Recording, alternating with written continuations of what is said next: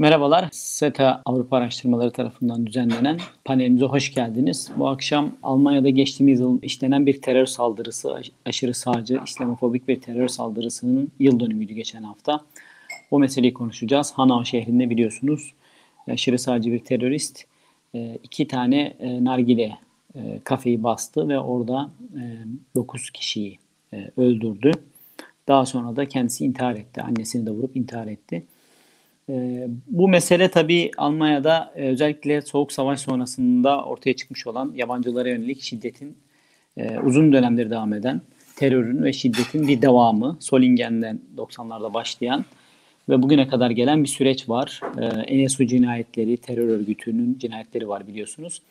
Dolayısıyla mesele çok önemli bir mesele. Türkiye'de aslında çok kamuoyunda gündem olmuyor. Son dönemde biraz gündem olmaya başladı HANA üzerinden. Ama bu meselenin biraz daha Türkiye'de bilinmesi, konuşulması gerektiğini düşünüyoruz. Ee, birazcık da ben meseleyi İslamofobik terör olarak nitelendiriyorum.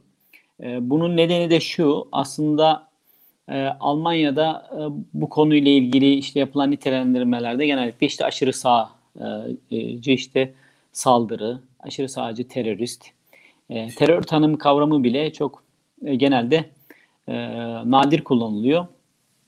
Ama burada e, temel hedefim ben e, İslam ve Müslümanlar olduğunu düşünüyorum. Özellikle e, Brevik'ten sonra Avrupa'da böyle bir aşırı sağcı İslamofobik terör dalgası başladı. Müslümanları ve Müslümanların kuruluşlarına hedef alan. E, Almanya'da e, bir ondan sonra da Yeni Zelanda'da biliyorsunuz oldu. E, Tarant'ın yapmış olduğu terör saldırısı. E, bu saldırıdan Hanau'dan önce Halle şehrinde bir saldırı oldu. Orada da çok ilginç e, saldırgan önce bir sinagoga saldırmaya çalıştı. Sinagoga giremeyince gidip bir kebap dükkanına saldırdı. Aslında burada e, buralar doğrudan dini mekanlar olmamasına rağmen mesela bir kebap dükkanı yahut nargile kafe buralar genellikle Müslümanlarla ve yabancılarla özdeşleştirilen şeyler, e, yerler. Özellikle nargile kafelerle ilgili de Almanya'da geç, uzunca süredir e, yapılan bir tartışma var medyada. Buraların kriminalize edildiğini, buraların sürekli suç işlenen, işte uyuşturucu satılan, yerler olarak lanse edildiğini görüyoruz. Dolayısıyla e, burada temel hedefin özellikle yabancılar ve Müslümanlarla ilgili nefret dili, e, medyada inşa edilen nefret dili üzerinden Müslümanlar olduğunu ben e, düşünüyorum açıkçası. E, bundan dolayı da bir İslamofobik terör e, tanımını e, kullanmayı tercih ediyorum. E, şimdi bugün bu meseleyi konuşacağız. E, dört tane çok önemli konuğumuz var. E, Kaan Elbir bizimle birlikte, TRT Deutsch'un e, Almanya e, temsilcisi. E, yanlış söylemiyorumdur umarım. Kaan. Evet. E, Profesör Doktor e, Bünyamin Bezci Hoca bizimle birlikte Sakarya Üniversitesi'nden. E, Doktor Taceddin Kutay bizimle Türk Alman Üniversitesi'nden ve yine Asiye Bilgin Hanım bizimle birlikte. Kendisi de e, Almanya'da uzun yıllar yaşamış ve Almanya'yı çok iyi bilen e, bir isim. E, dolayısıyla bu dört önemli isimle bugün bu HANA e, terör saldırılarını e, konuşacağız ve ne oldu bir yıl içerisinde özellikle geçtiğimiz hafta yaşanan e, bu e, ta, saldırının yıl dönümünde Almanya'da çeşitli açıklamalar yapıldı ama yıllardır bu mesele konuşuluyor. Unutmadık, unutmayacağız. Kalbimize yaşayacaksınız. Söylemleri arasında bu saldırılar devam etmeye e, devam devam ediyor sürekli ve kendini tekrar ettiğini görüyoruz. Engellenemiyor. Ee, dolayısıyla bu meseleyi e, özellikle bizim vatandaşlarımızı ya Türkiye kökenli insanlara hedef aldığı için de Türkiye'yi ilgilendiren bir mesele. Bundan dolayı önemli olduğunu çok düşünüyorum. Ee, şimdi ben Kaan e, Elbir'le başlamak istiyorum Kaan Bey'le. Ee, siz özellikle bu terör saldırılarını geçtiğimiz yılda Almanya'daydınız, takip ettiniz. Daha sonrasında yapılan açıklamalar e, ve bu birinci yıl dönümünde siyasetçilerin yaptığı açıklamalar, bu süreçte ne oldu? Bazı skandallar da ortaya çıktı bu e, süreç içerisinde yeni yıl dönümünde ortaya çıkan skandallar söz konusu. Özellikle ailelerle ilgili, ailelere yöneltilen tehditlerle ilgili. E, bu süreci bizimle paylaşabilir misiniz? Buyurun söz size. E, çok teşekkür ediyorum Enes Hocam. Öncelikle e, panele davetinizden dolayı size SETA'ya e, çok teşekkür ediyorum. E, tüm konuşmacılarımıza da e, güzel bir panel, panel diliyorum. E, hatırlayacak olursanız e, Şansölye Merkel'in e, Hanau anma kapsamında geçtiğimiz haftalarda ifade ettiği bir husus vardı yayınladığı bir videoda. E, ırkçılık bir e, zehir ve e, bu zehir e, Almanya toplumunda mevcut. E, bunlar e, Şansölye Merkel'in sözleriydi. E, ancak bu e, zehre karşı yapılması gerekenler noktasında e, saldırının ardından geçen bir yılda e, kayda değer bir e, gelişme e, yaşandığını söylemek e, mümkün değil maalesef. Çünkü e, NSU davaları başta olmak üzere Almanya'da ırkçı motivasyonlarla işlenen saldırıların arkasındaki kişi ve kişilere yönelik yeterli soruşturma yürütülmüyor. Saldırganlara verilen cezalarsa maalesef hepimiz görüyoruz yetersiz kalıyor. Hatta öyle ki maalesef bu aşırı terörist Tobias Er'in babası e, oğlunun saldırıda kullandığı e, silahları geri isteme cüretini dahi gösterebiliyor. İşin e, vehametini e, buradan e, değerlendirebiliriz. Netice itibariyle Almanya'nın ve e, özellikle de Alman medyasının e, Hanau saldırısına karşı e, tutumunun sadece söylem bazında kaldığı söylenebilir. E, bunu biraz daha e, açmadan önce e, kısaca Alman medyasının e, tarihçesini e, hatırlatmak istiyorum müsaadenizle. Şimdi Alman e, medyasında yabancı düşmanlığının e, soğuk savaşın sona ermesi, e, Berlin Duvarı'nın e, yıkılması ve nihayetinde Doğu ve e, Batı Almanya'nın birleşmesiyle birlikte e, yön değiştirdiğini e, hepimiz biliyoruz. E, İkinci Dünya e, Savaşı öncesinde Yahudi karşıtlığı e, merkeze alınmıştı Alman medyası tarafından. E, Soğuk Savaş'ın son yıllarından itibaren Yahudiler yerine Müslümanları ve e, Türkleri e, hedef tahtasına koymaya başladı. E, Müslümanlar ve e, Türkler açısından yabancı düşmanlığının e, değerlendirebileceğimiz e, süreci şu şekilde e, özetleyebiliriz. E, Almanya'nın e, yeniden birleşmesiyle birlikte ekonomik açıdan eşit olmayan iki Alman toplumu e, birleşmiş ve taraflar arasındaki e, eşitsizlik toplumun tam olarak e, entegrasyonuna engel olmuştur. E, yani Almanya'nın yeniden e, birleşmesi muhakkak ki çok e, önemli. Ancak beraberinde getirdiği yabancı düşmanlığının e, etkileri e, gün be gün e, artmaya ne yazık ki devam etti. E, Almanya'nın birleşmesi neticesinde artan yabancı düşmanlığının hedefinde ise e, işte Türkiye'den e, Almanya'ya göç etmiş misafir işçiler e, olmak üzere Müslümanlar e, ekseriyette yer aldı. E, Almanya'nın İkinci Dünya Savaşı'ndaki Yahudi karnesi toplumdaki yabancı düşmanlığının önemli bir yansıması konumunda ancak Müslümanlar ve Türkler özelinde düşmanlığın artması Almanya'nın birleşmesiyle birlikte artmıştır. Öncelikle buna değinmek istedim. E, yani Almanya'daki yabancı düşmanlığının bir diğer e, dönüm noktası Amerika Birleşik Devletleri'nde gerçekleşen 9 e, 11 Eylül e, saldırılarıdır. Burada da e, bu saldırı neticesinde global ölçekte artan Müslüman karşıtlığı Almanya'da da e, gözle görülür e, bir şekilde e, artmıştır. Buna e, hepimiz şahidiz. Diğer bir e, e, mihenk taşı Almanya özelinde 2004 yılı olmuştur. 2004 yılında e, 10 Doğu Avrupa ülkesinin e, AB'ye alınması bir süreç başlatmıştır. Burada Avrupa Birliği'nin e, ilk 15 e, ülkesine göre oldukça zayıf bir ekonomiye sahip olan bu ülkelerden Almanya'ya ucuz iş göçü gelince Alman toplumundaki yabancı düşmanlığı da maalesef bu gelişle birlikte körüklenmiştir.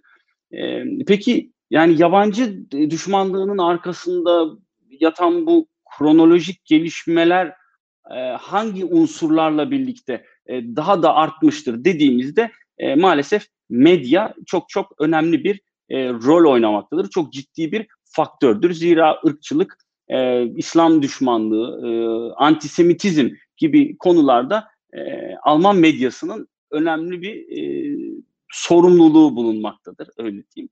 E, medyadan başka hiçbir alanda e, ya da hiçbir alanın kamusal e, söylem ve toplum üzerinde e, bu denli e, ağır bir etkisi bulunmuyor Almanya'da. E, diğer yandan e, medya kurumları ya da medya patronları diyelim e, ırkçı söylemlerinin e, bu ırkçı söylemlerin en amiyane tabirle ekmeğini de yiyorlar.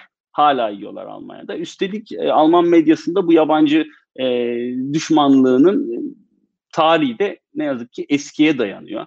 Yani Almanya'nın, Alman e, toplumunun, medyasının bu konuda sabıkası e, oldukça kabarık.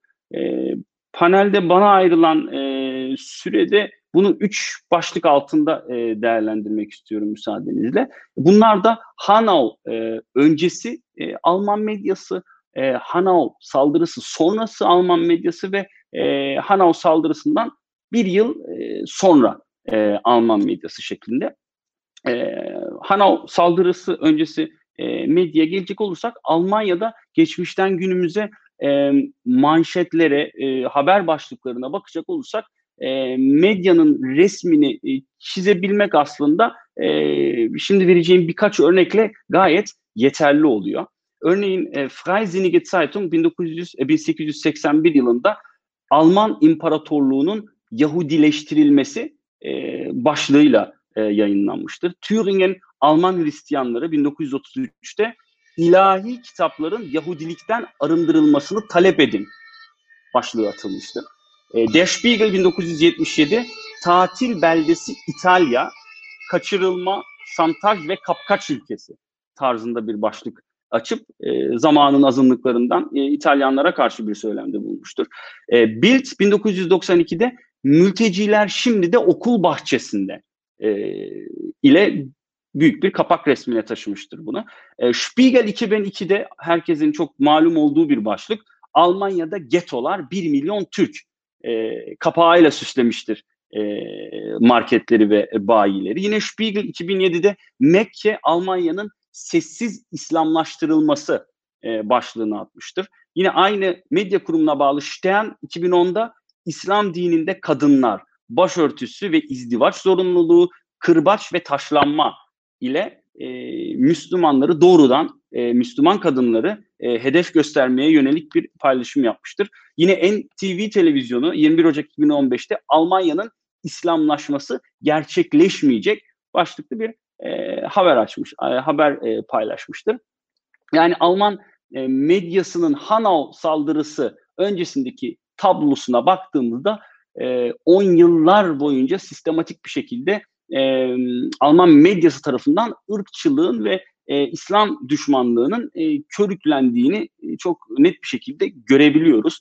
E, ve yine Alman medyası Alman e, şey e, Alman medyası Hanau e, saldırısının hemen sonrasında da e, ne yazık ki saldırıyı küçümseyen ifadeler kullanmıştır. Bu şekilde hemen e, Hanau saldırısı sonrası e, medya e, başlığına gelmek istiyorum.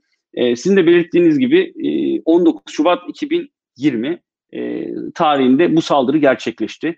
E, Tobias Er e, iki nargile, kafeye saldırdı e, ve bu saldırının hemen akabinde Alman medyasının ilk yaklaşımı yine hepimiz çok iyi hatırlıyoruzdur, izleyicilerimiz de hatırlar. E, saldırganın ruh sağlığının bozuk olan bir kişi olduğunu ve cinnet e, geçirmesi sebebiyle bunu gerçekleştirmiş olabileceği yönünde e, manşetler atılmaya başlandı. Bütün e, Alman medyasının e, büyük mecralarında. E, bunlardan birkaç örnek vermek istiyorum. Örneğin Bild gazetesi e, muhabiri Tobias Baya olayın hemen ardından e, yazmış olduğu bir e, haberde e, kişiye değil de yani Tobias Er'e değil de aksine kurbanlarının e, o anda bulundukları ortama, nargile kafelere vurgu yaparak e, adeta kurbanları suçlayan bir üslup kullanmayı tercih etmiştir. E, burada kurban ailelerle e, empati kurmak yerine e, çok agresif bir tonda bu haberi kendi okuyucularına e, duyurmayı tercih etmiştir. Ee, onun dışında e, Focus gazetesi, e, Focus dergisinin yani çok meşhur bir e, başlığı var. E, nargile cinayetleri olarak bu e, saldırıyı e, resmetmiştir. E, bu e, manşete karşı da e, meşhur bir e, dil bilimci e, Clara Herdano bu ifadeyi e, kınadığına yönelik bir açıklamada bulunmuştu. E, akabinde de Focus e, tavrını değiştirip e, yani saldırıya olan yaklaşımını e, değiştirip e, silah sesinden sonra 11 ölü. E, Hanau şokta, kanlı bir eylem. Yani bu minvalde bir açıklamayla e, tamamen göstermelik ve e, zoraki bir e, manşet atmak durumunda kalmıştı. e, yani bu açıkça saldırının arkasındaki ırkçı nedeni e, gizlemek amacıyla atılan bir manşet olduğu aşikar. E, ve son bir örnek e, Süddeutsche Zeitung'un Joachim Kepner ve Michael Schwinn'in atmış olduğu, yazmış olduğu bir haber ve bu bunların yazmış olduğu makalede de e, Hanau saldırganının e, aşırı sağcı bir terörist değil veya aşırı sağcı bir saldırgan değil, e, daha çok yalnız bir kurt e, olduğuna dair bir ifade e, kullanmıştır bu iki yazar. E, ve bu vermiş olduğum üç basit örnek sadece onlarca haber var e, derleyebileceğimiz ve hala e, erişime açık olan. E, yani bu verdiğim üç örnekte ne yazık ki Alman ana akım e, medyasının en önemli e, aktörleri konumundaki mecraların e, yazmış oldukları bazı haberleri e, görüyoruz. E, bu da bize maalesef e, Alman medyasında saldırıyı takip eden e, günlerde saldırgana ve olaya yaklaşımlarını net bir şekilde ortaya koymakta. E, ve Alman medyasının e, olaya yaklaşımının saldırganın aşırı sağcı ve ırkçı motivasyonla saldırıyı gerçekleştirdiğini e, göz ardı etmek üzere kurgulandığını ne yazık ki görüyoruz. E, son e, ana başlığa gelmek istiyorum. O da Hanaus saldırısından e, bir yıl sonraki e, medya, e, Alman e, ana akım medyası. E, şimdi saldırıdan, e, saldırının ardından geçen bir yılda saldırganın aşırı sağcı bir terörist olduğu artık e, Alman medyası gözünde ayan beyan ortaya çıkmıştır, netleşmiştir. E, yani saldırganın arkasında bıraktığı mektup, e, yaşamı bunların hepsi dikkate alındığında e, Alman medyasının bu saldırganı artık aklaması e, mümkün olmamıştır. Artık farklı bir terminoloji kullanmak mümkün olmamıştır e, Alman medyası açısından e, ve olayın aşırı sağcı bir terörist tarafından e, ırkçı bir motivasyonla gerçekleştirdiğini görmezden e, gelememeye başlamışlardır. Örneğin e, Spiegel'in burada e, bir haberinde bir yıl önce Hanau'daki ırkçı saldırıyı anmak için e, Perşembe akşamı binlerce kişi toplanıyor tarzında bir haber yapmıştır. Benim ilk rastladığım haberlerden bir tanesi buydu. E, bu manşetle aslında olayın ırkçı bir saldırı olduğu e, Alman ana akım medyasının ve en güçlü e, medya e, yapılanmalarının e, birinin parçası olan Springer tarafından da teyit edilmiştir. E, Tagesspiegel e, aynı şekilde benzer bir e, haber yayınlamıştır. O da yayınladığı bir e, makalesinde e, Hanaud'daki ırkçı terör saldırısı şeklinde e, cümleye başlamıştır. E, burada da yine aynı şekilde bu Alman medyası tarafından e, kabul kısmen de olsa kabul edildiği görülmüştür ama yani bu gibi örnekler de arttırılabilir bu son e, 3-4 ayda. Ama Hanau saldırısının e, yıl dönümünü geride bıraktığımız şu günlerde e, Alman medyasının olaya yaklaşımının e, değiştiğini söyleyebilmekle beraber samimiyet derecelerini de e, ciddi anlamda sorgulamak e, gerektiğini e, düşünüyorum ben şahsi olarak. Yani burada o, ne kadar samimi şekilde bu söyleniyor, e, altı ne kadar dolduruluyor, ne kadar üstüne gidiliyor ya da sizin de az önce bahsetmiş olduğunuz gibi bunu sadece bir anmış olmak için, sadece bir e, hatırlatma yapmış olmak için e, yapılıp yapılmadığı okuyucuların takdirine kalıyor. O zaten çok net bir şekilde e, belli oluyor. Yani Alman e, medyasını kısaca Alman ana akım medyasını hem Hanau öncesi hem Hanau e, sonrası hem de bu son e, aylarda olmak üzere e, kısaca bu şekilde değerlendirmek istiyorum. E, medya demişken biz de Almanya'da yerleşik olan, e, Berlin'de yerleşik olan bir medya kurumu olarak ve Hanau saldırısının gerçekleştiği zaman diliminde henüz birinci ayımızda e, olmamıza rağmen ilk gün itibariyle öğrendiğimiz an itibariyle hemen arkadaşlarımızı e, Hanau'a yollamış hastanelere, oradaki e, yaralananlarla, e, kurbanların yakınlarıyla e, görüşmüş. Bunları e, sosyal medya hesaplarımız üstünden, web sitemiz üstünden olabildiğince e, hızlı bir şekilde e, yaymaya e, gayret etmişizdir bu e, ilk günlerde. Son e, aylarda da özellikle e, anma etkinlikleri kapsamında bir yılda neler oldu sorusunu açmak kurbanlar açısından, kurbanların yakınları, kurbanların aileleri açısından ve yaralananlar açısından bir yılda neler oldu?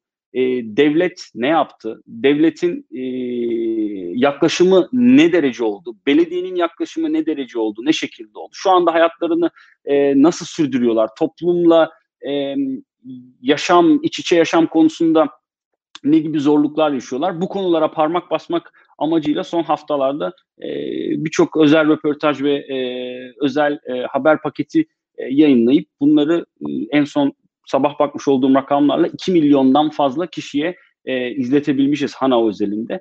E, bunların da e, inşallah hani medya alanında Almanya'da da e, artması gerektiğini düşünüyorum. Sizin az önce bahsetmiş olduğunuz gibi Türkiye'de e, ya bu ne kadar e, ya, çok yankılandı evet e, çok haber yapıldı ama e, Almanya'da asıl bunun e, ne şekilde haberleştirildiği önemli. E, burada ne şekilde görüldüğü, buradaki toplumun, Türk toplumunun bunu e, ne şekilde sahiplendiği e, çok çok önemli bir konu. İnşallah bu e, ilerleyen yıllarda da e, unutulmaz, sade, basit bir anma etkinliği, anma etkinliklerinin e, dışına e, çıkar, taşar ve sahiplenilir. Bu gibi hem Almanya'da yaşanan kurumsallıkçılıklar hem de e, bu gibi felaketlere, katliamlara yol açan e, saldırıların e, önlenmesi konusunda e, hem yetkililer hem e, buradaki yerel halk e, gerekli adımları atar. E, yani bana ayrılan süreyi de çok fazla aşmak istemiyorum. E, müsaadenizle bu şekilde toparlamak istiyorum. Tekrardan ana kurbanlarına da çok çok yani Allah'tan rahmet diliyorum. Yakınlarına da e, başsağlığı diliyorum. Teşekkürler. Teşekkürler Kaan. Teşekkür ediyoruz. Sağ olasın. Ee, şimdi e, sen de çok e, ilginç bir şey bilgi verdin. E, nargile cinayetleri, nargileci cinayetleri manşet atılmış. E, biz bunu NSU e, cinayetlerinden hatırlıyoruz terör saldırılarından. O dönemde de ilk e, bu NSU terör örgütü ortaya çıkmadan önce bir kaza sonucu o da e, dönerci cinayetler olarak uzunca dönem bu damgalandı ve Türklerin kendi iç hesaplaşması, uyuşturucu ticareti gibi e, suçlamalarla aileler yıllarca boğuştular. E, bu da e, çok ilginç bir e, şeyi gösteriyor. E, benzerliği gösteriyor aslında. Değişen bir şeyin olmadığını gösteriyor. Ben geçen hafta açıklamaları takip ettim. Şimdi tabii işte Han Ağa'nın yıl dönümü, işte ölenleri unutmayacağız, isimlerini söyleyelim gibi. Birazcık da ben bunları çok da as- aslında çok e, üstün körü e, söylemler olarak nitelendiriyorum. Çünkü e, temelden bir arınma süreci e, işte güvenlik kurumlarında, siyasette aşırı sağdan olmadığı müddetçe e, böyle bu tarz söylemlerin e, sahada, pratikte bir karşılığı yok. Nitekim Heiko Maas işte Alman Dışişleri Bakanı yapmış olduğu bir açıklamada Hana'nın gelişi belliydi bu konuda niye biz adım atamadık falan e, dedi. E, Merkel de, şansölye Merkel de eleştirdi. E, fakat bunlar eleştirme makamında olan insanlar değil, icraat makamında olan insanlar. Yani niye e, adım atmıyorsunuz o zaman? Niye araştırma komisyonları kurmuyorsunuz? Niye ciddi araş, e, soruşturmalar başlatmıyorsunuz? Sorusu e, ortada duruyor. E, tabii Hayko Mas bunu söylerken ben Hayko Mas'ı şunu hatırlıyorum mesela Mesut Özil karşılaştığı ırkçılık neticesinde Alman milli takımından istifa edip gittikten sonra bir manifesto yayınladı biliyorsunuz.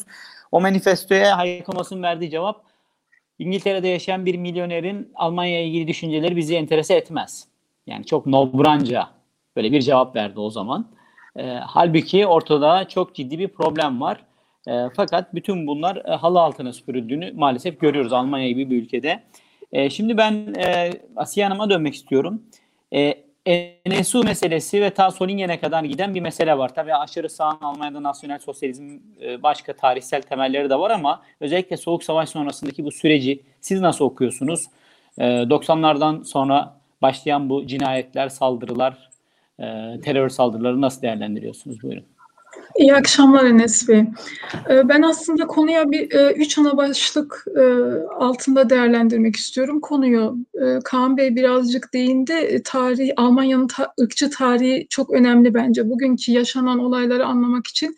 Çünkü biz burada kurumsal bir sorundan bahsediyoruz. Aslında işte 2000'lerden sonra artan İslamofobik saldırılar, Müslüman düşmanlığı, evet tanımlama doğru ama Almanya'nın ırkçılık sorunu İslamofobik yani İslam düşmanlığıyla başlamıyor. Yani aslında ırkçılık e, tanım değiştiriyor. O yüzden Almanya'nın tarihine bakmakta fayda var. İkinci ana başlıkta biraz devlet sistemi de bu ırkçı yapılanmalara fırsat yaratıyor doğrusu. Yani Alman devlet sistemini de incelemekte fayda var ve son olarak tabii siyasetin e, ne kadar ırkçı hareketlerle mücadele ettiği, ne kadar samimi mücadele ettiği yine bunu da değerlendirirsek e, doğru olur. Çünkü şuna şahit oluyoruz biz. E, Almanya tarihini bilenler e, bu mevzuyu bilir. 50'lerden sonra aslında neredeyse her 10 yılda bir e, Almanya'da e, ırkçı cinayetler olmuş, ırkçı saldırılar olmuş. E, biz e, genelde ırkçılık konuşulduğun e, terör örgütleri konuşulduğunda Almanya'da aslında e, RAF gibi sol terör örgütleri daha çok Alman yani çoğunluk toplum tarafından akla gelen örgütlerdi ama e, aslında bu böyle değil. İstihbarat örgütleri e, çok algı, e, toplumsal algıyı etkilediği için onlar da sağ terörizmi biraz yok saydıkları için aslında hep sol terörizm sanki Almanya için, Alman halkı için büyük bir tehlike oluşturuyor gibi bir algı yaratılmış e, bu zamana kadar. Bu tabii ki böyle değil değil. O, o yüzden biraz incelemekte fayda var. 50 ile 80, 1950 ile 1980 yılları arasında e, Almanya'da ırkçı terörde hayatını kaybedenlerin sayısı 27. Bu az bir sayı değil. Ama nedense medya e, Kaan Bey'in de dediği gibi tarihten beri aslında çok fazla bu konu üzerine gitmiyor. 90'lı yıllara geldiğimizde ise farklı bir e, toplumda farklı bir atmosfer var. Biliyorsunuz 90'lı yıllar aslında e, mültecilere karşı toplumsal ayaklanmanın yaşandığı yıllar.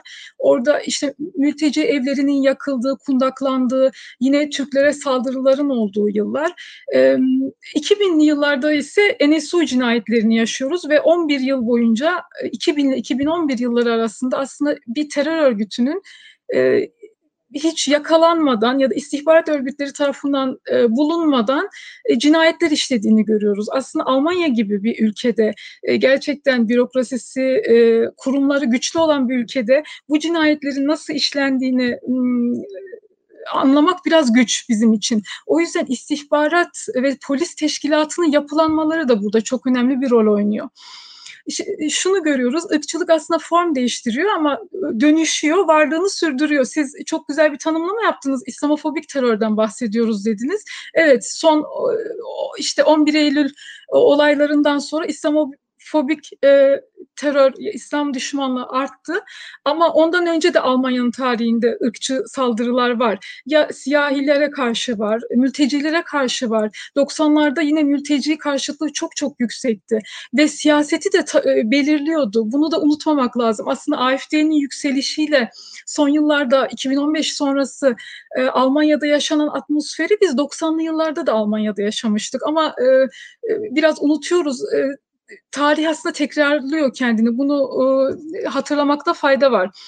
Burada e, en önemli e, rolü Anayasayı Koruma Teşkilatı tabii oluşturuyor. Ee, ırkçılıkla mücadelenin neden bu kadar başarısız olduğunu da yani siyasetçiler e, mücadele etmek istese de aslında kurumsal yapı içinde buna izin verilmediğinde birazcık e, anlamamız lazım. Çünkü bu yapı e, polis teşkilatı, İçişleri Bakanlığı gibi kurumlar e, zamanında oluşturulurken sağ ideolojiye çok yakın insanlar, e, neonazi hatta neonazi ideolojiyi paylaşan insanların bu kurumlar içinde yer ettiğini biliyoruz.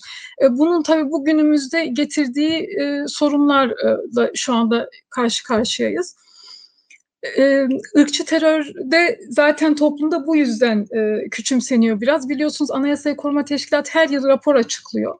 Raporda bütün Almanya'da faaliyet gösteren yabancı ve yerli e, terör örgütlerini sayıyor.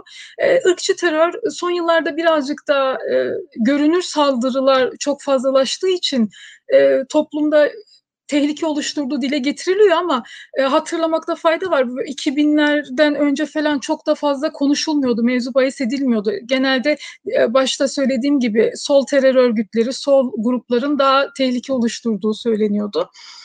E, meselenin özünde aslında e, şöyle bir şey var Alman toplumunda. Ya bir kurumsal e, bir ırkçılık var. Bir de e, ötekileştirme refleksi çok fazla. Belki başka Avrupa toplumlarına kıyasladığınızda bir, birazcık daha fazla.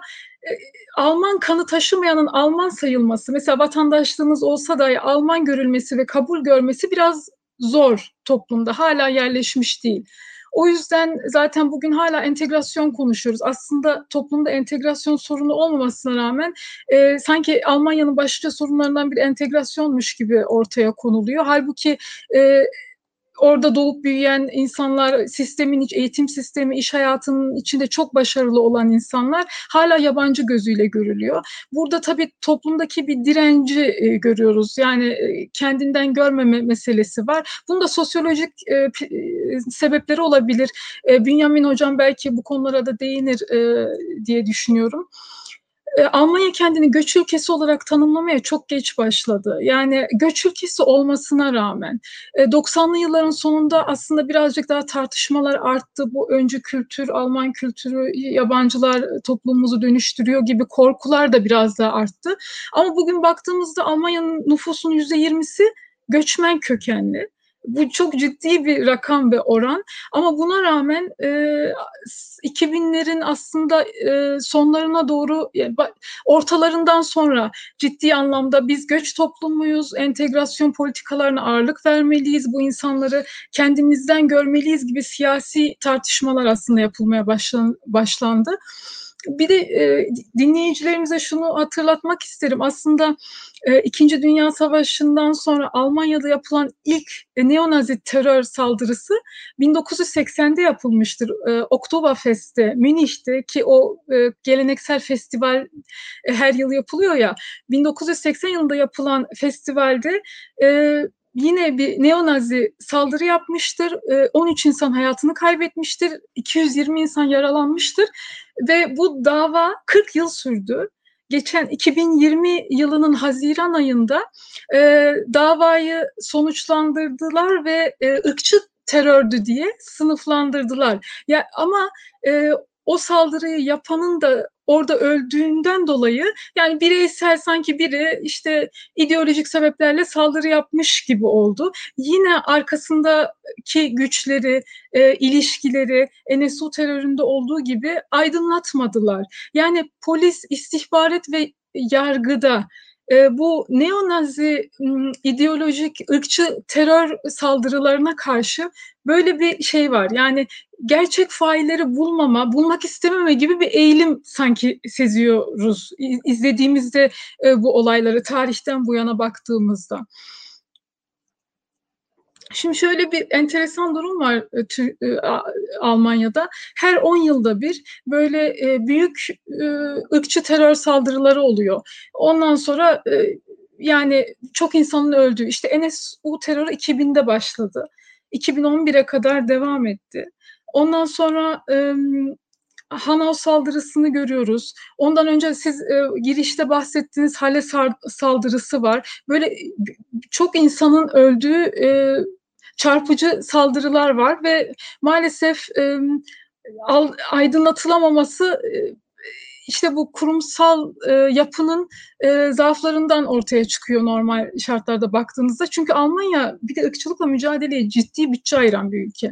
Yani ciddi programlar, e, projeler yürütülmesine rağmen önüne geçilemiyor bu ölümlerin. E, devlet sistemine gelirsek Almanya föderatif bir ülke. 16 eyalet var. Bu 16 eyalet demek 16 İçişleri Bakanlığı'nın olduğu, 16 istihbarat örgütünün olduğu, polis teşkilatları yine öyle. Bağımsız aslında e, her bir eyalette devlet gibi hareket ediyorlar. İstemedikleri bilgileri birbirleriyle paylaşmıyorlar. Biz bunu NSU araştırma komisyonları e, raporları açıklandığında gördük aslında. Ne kadar koordinasyon eksikliği ve birbirinden bilgi saklama gibi durumların gerçekleştiğini. Bu da tabii ırkçılıkla, ırkçı yapılanmalarla mücadeleyi zorlaştırıyor. Bazı eyaletler daha liberalken, e, daha e, gerçekten ırkçılıkla mücadele ederken bu yapılarla bazı eyaletler birazcık daha e, koruyucu ve görmezden gelmeyi tercih edebiliyor. burada e, bir ölüme dikkat çekmek istiyorum. E, Hessen valisi Lübcke'nin ölümü 2019 yılında evinin bahçesinde bir neonazi tarafından öldürüldü. E, bu öldürülme, yani bu cinayet e, çok önemli bence Alman tarihinde biraz dönüm noktası da.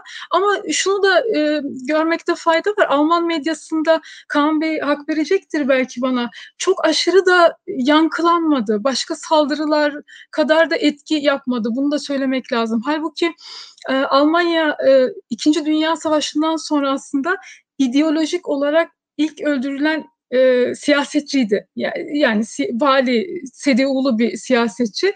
O anlamda önemli sembolik e, bir kişi bu. E, bu hatırlamakta fayda var. Mesela e, Hollandalı e, Theo van Gogh'un öldürüldüğünde e, radikal İslamcı biri tarafından öldürüldüğünde bir cinayetti, çok kötü bir şeydi. Ama e, bir nefret suçuydu e, bu, o bütün Avrupa hatta bütün dünya ayağa kalkmıştı. Ama e, Lübcke öldürüldüğünde Avrupa'dan falan farklı işte Fransa, Hollanda basını vesaire takip ettiğinizde de çok ses getirilmedi. Bir siyasetçi ırkçı tarafından öldürülüyor ve e, mültecilere yakın politika izlediği için öldürülüyor. Sebep de bu ve buna rağmen aslında e, çok da e, yankı bulmadı. Bu medyanın seçici algısı hangi ırkçı hangi saldırıları e, daha çok ön plana çıkardığı, hangi cinayetleri çıkarmadığı burada işte görüyoruz. Böyle bir seçici algı var ve toplumu yönlendirme var bu anlamda. Kaan Bey az önce bahsetmişti zaten e, meselede. E, onun dışında ha bir de şu önemli siyasetin e, ırkçı saldırıları nasıl araçsallaştırdığı aslında. Biliyorsunuz e, yine geçen yılın sonlarında Fransa'da bir öğretmen öldürüldü. Yine o da e, İslamcı ta, tan, İslamcı terörist tarafından öldürüldü dendi. Yani bu tanımlamayı kullandıkları için Batı medyasında kullanıyorum. E, ve onun ardından işte Macron'un e, Cumhuriyet değerlerini koruma yasası gibi böyle Müslümanların Fransa'da yaşayan Müslümanların haklarını, temel insan haklarını çok kısıtlayan e, bir yasa çıkardı. Yani siyaset aslında bu saldırıları bir şekilde e, kendi içeride iç siyasette dönüştürmek istedikleri geç, geçirmek istedikleri yasalar için kullanıyorlar. Burada e, gerçekten şey yok yani e, iyi niyet siyasetçilerin iyi niyetli yaklaşımı yok ayrımcı bir yaklaşım var maalesef. E, bu da toplumun her kesimine yansıyor. Sadece medya diline değil diğer iş hayatındaki ayrımcılığa vesaire de yansıyor maalesef. Evet Burada belki e, Ha, şu e, husus da önemli. 2015'ten sonra e, biliyorsunuz işte mültecilerin Almanya'ya akımıyla yaklaşık 1 milyona yakın insanın e, siyasi hava çok bozuldu ve İslam düşmanlığı gerçekten çok arttı o dönemde.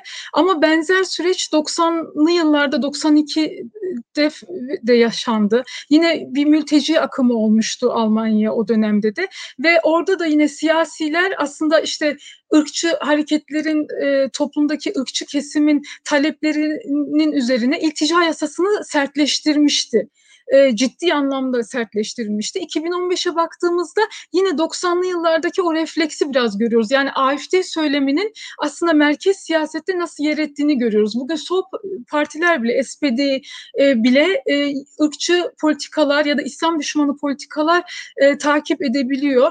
E, bu aslında e, siyasilerin mücadele ederken bazı sorunlarla yanlış noktadan ele aldıklarını görüyoruz. Çünkü 90'lı yıllarda iltica yasası geçmesine rağmen yani ırkçıların talepleri yerine getirilmesine rağmen Solingen faciası yaşanmıştı. Birkaç gün sonra o yasanın parlamentosundan geçmesinden sonra. Yani e, burada ırkçıların taleplerini doyuramıyorsunuz. Bir şekilde e, yapmak istedikleri nefret suçlarını yeniden e, yaptıklarını görüyoruz. E, siyasetçiler aslında e, samimi bir şekilde mücadele edeceğini onlara boyun eğerek onları güçlendirmiş oluyorlar. Bunu Fransa'da da aynı şekilde görüyoruz görüyoruz. Bugün e, Macron'la Le Pen'in e, araştırma e, sonuçlarına baktığınız zaman oy oranlarının Le Pen'in geçtiğini görüyoruz Macron'dan. Yani aslında siyasette ırkçılara alan açılıyor. Onlarla mücadele etmek için onların söylemleri benimseniyor. Ama yine kazanan onlar oluyor maalesef. Öyle de bir şey handikap içindeyiz Batı ülkelerinde. Biraz güvenlik teşkilatındaki e, yapıyı da incelemekte fayda var. Şimdi yapılan araştırmalar şunu gösteriyor bize Almanya'da. Polislerin beşte biri ırkçı ideolojiyi paylaşıyor. Ee, yani ne, neonazi ideolojiyi paylaşıyor. Bu ciddi bir rakam. Ha, toplumda baktığınızda aslında e, çok da hani toplumdaki ırkçılık oranlarıyla çok farklı değil. Ama e, polisin elinde tabii ki e, şiddet uygulama hakkı olduğu için bu adaleti sağlama noktasında sıkıntı oluşturuyor. Hukuku e, hukukun işlemesi noktasında sıkıntı oluşturuyor. Zaten e, sizler de biliyorsunuz NSU saldırıları, ondan sonra Solingen Möln saldırılarını geçiyorum. NSU saldırıları, işte şimdi Hanau saldırısını konuşuyoruz. E, kurban yakınlarıyla konuştuğunuzda aslında hepsinin devlete ve adalet sistemine olan güveninin kırıldığını görüyoruz. Burada da bu uzun vadeli Alman devletinin üzerine düşünmesi gereken bir sorun. Çünkü göçmen kökenliler hakikaten kendini güvende hissetmiyor ya da bir saldırıyla karşılaştıklarında gerçekten polisin e, onların yanında olduğunu düşünmüyor. Çünkü geçmişte yaşanılan bu olaylar aslında e, bir şekilde bu güvensizlik duygusunu güçlendirdi toplum içinde. E, şu ama pozitif olan şu var, ona da e, değinmek isterim. Şimdi bu Hanau saldırısı yakınlarının röportajlarını sizler de takip etmişsinizdir. E, Birçok siyasete girmek isteyen gençler var. Yani yakını maalesef o saldırıda ölen gençler arasında. Çünkü adaletin tesis edilmesi yani yabancı kökenliler toplumda yüzde yirmi yabancı kökenli dedik ama kamusal alanda baktığınızda, partilere baktığınızda, kurumlara baktığınızda bu kadar yüksek oranda temsil edilmiyorlar. Yani Almanya'da yabancılar, işte siyahiler, farklı ülkeden gelmiş olan insanların bu kurumlarda eşit e, düzeyde temsil edilmediğini görüyorsunuz. Burada da e, aslında hakkımız aranmıyor. Biz kendimiz siyaset içinde olmalıyız ve bir şeyleri dönüştürmeliyiz gibi bir e, algı var şu anda yabancı toplumda. Bu bunu pozitif bir şey olarak değerlendiriyorum. Çünkü apolitik olan e, kişilerin politize olduğunu görüyorum pozitif anlamda. Yani biz de partiler içinde yer edinelim. E, ve şey o sorunları e, çözelim noktasında bir eğilim var. E, şu an söylemek istediklerim bu kadar. E, çok zamanımı da aşmayayım. E, Peki, e, teşekkür ederiz. O zaman Asiye Hanım çok sağ olun. E, biraz e, süreci e, Hana'dan geriye doğru e, aslında ne oluyor, ne bitiyor e, özetlemiş oldunuz. Çok sağ olun verdiğiniz bilgiler için. E, şimdi ben Taceddin e, Kutay'a geçmek istiyorum. Hocam şimdi bütün bu e, resme baktığımız zaman e, Almanya'nın bir ırkçılık problemi var. Bir aşırı sağ problemi var. Bir nasyonel sosyalizmden miras kalan bir e, kurumlarda e, kurumsal ırkçılık, e, yapısal ırkçılık sorunu var. Her ne kadar biz tarihimizde yüzleştik, e, o Holocaust'la ve tarihimizde yüzleştik. Alman tarih yazınında da bu var. E, işte bu geçmişte kaldı. E, dolayısıyla biz liberal bir toplumuz imajı verse de maalesef çok derinlerde böyle bir sıkıntı var. Bu sadece Almanya'da da yok tabii. Almanya'ya haksızlık yapmayalım. Yani Fransa'da, e, Avusturya'da, İsviçre'de, Hollanda'da hatta hatta çok liberal e, bilinen e, İskandinav ülkelerinde bile bugün adeta bir aşırı sağcı patlama yaşanıyor. Yani İslamofobik bir Danimarka'da mesela bizim Avrupa İslamofobi raporunun Danimarka bölümünü okumalarını öneririm e, dinleyicilere ilgilenirlerse. İnsanın aklını hafsalasını almayacağı siyasetçiler söylemlerde bulunuyorlar. Bütün bu e, şeyin temelinde ne var hocam? Nefretin temelinde ne var? Nereden geliyor bu nefret? Yabancıya, ötekine ve İslam'a ve Müslümanlara geçmişten beri olan bu ırkçılık geçmişte Yahudilere yönelmişti. Şimdi Müslümanlara yöneldi. Sadece nefretin objesi değişti. ırkçılığın objesi değişti. Ama bunun temelinde ne yatıyor sizce? Evet, teşekkür ederim. Ee, şimdi bizim e, bu konuyla alakalı rövanşist bir duruş sergileme lüksümüz yok. Ancak bazı şeyleri de rövanşist gözükmemek adına söylememe lüksümüz yok. Şimdi her şeyden evvel Batılı İslamiyetle alakalı yaptığı analizlerde son derece cömert davranıyor. Yani İslamiyet özü iti çok özcü yaklaşıyor bir defa. Özü itibariyle nefret üretir, efendim ötekileştiricidir falandır filandır şeklinde son derece sert ve özcü ve yeri geldiğinde de kültüralist bir yaklaşım sergiliyor. Biz Batı ile ilgili yaklaşımlarımızda ise çok çelebi davranıyoruz ve diyoruz ki efendim bunlar neonazilerdir. Avrupa toplumu içinden sapmış çocuklardır. Yazık keşke ellerinden tutsalar da başka türlü yetiştirselerdi. Böyle bir yaklaşım sergiliyoruz. Ben bunun çok çelebici olduğunu düşünüyorum. Her şeyden evvel şu hakikatle yüzleşmemiz lazım. Ve işte söylediği o güzel şey her bireyin bir bilinçaltı olduğu gibi her toplumunda bir bilinçaltı var. Şimdi biz sevgili Bünyamin Hocam birazdan konuşacak e, ve çok mühim bir yerden konuşacağını tahmin ediyorum. Daha evvelden kendisiyle e, yöneticisi olduğu Sakarya Üniversitesi Diaspora Araştırmaları Merkezi'nin bir panelinde yaptığımız konuşmada bir çerçeve çizmeye gayret ettim. E, buna benzer bir şey çizmek istiyorum çünkü benim için çok önemli ve belirleyici. Avrupa toplumunun bilinç altında bir müşterek araz var ve bu müşterek araz aynı şeylerin yaşanmış olmasından dolayı e, oradan neşet ediyor. Ve bakıyorsunuz benzer sıkıntıların çıkmadığı yerlere bakıyorsunuz aynı arazın çıkmadığı yerler olduğunu görüyorsunuz. Mesela İspanya'da bu kadar yoğun bir şey çıktığını görmüyorsunuz ya Portekiz'de var tamam orada da fakat bu kadar yoğun benliğe sirayet etmiş şekilde çıkmıyor. Neden? Aynı şokları yaşamadılar. Şimdi e, birkaç amilden bahsedelim. Batı tarihi, Avrupa tarihi, Batı tarihi değil özür dilerim ve Almanya özellikle.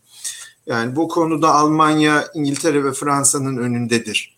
Fakat İngiltere ve Fransa'da aynı araza farklı yerlerden musab olmuştur. Bunun kurbanı olmuştur. Bunu da itiraf edelim.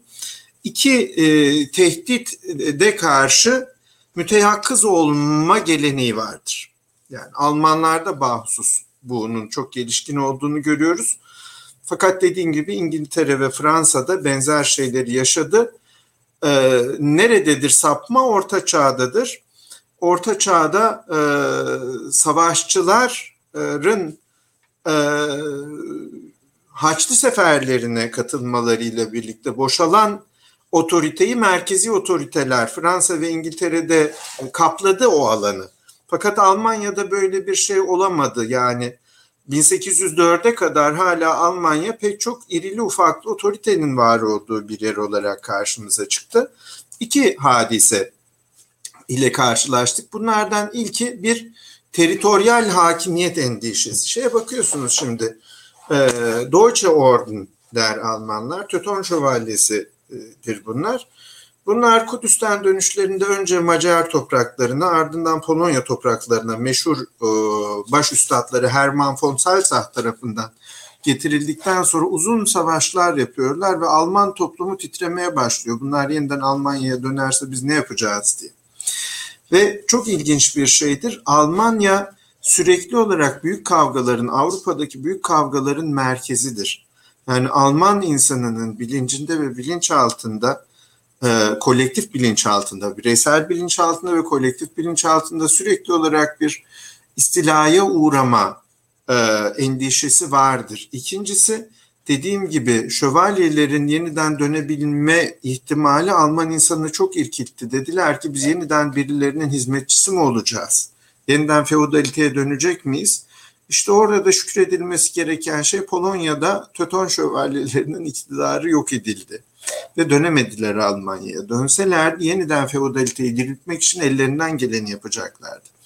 Alman insanı bir toprak talebi ve toprağa hakimiyet kavgası verdi.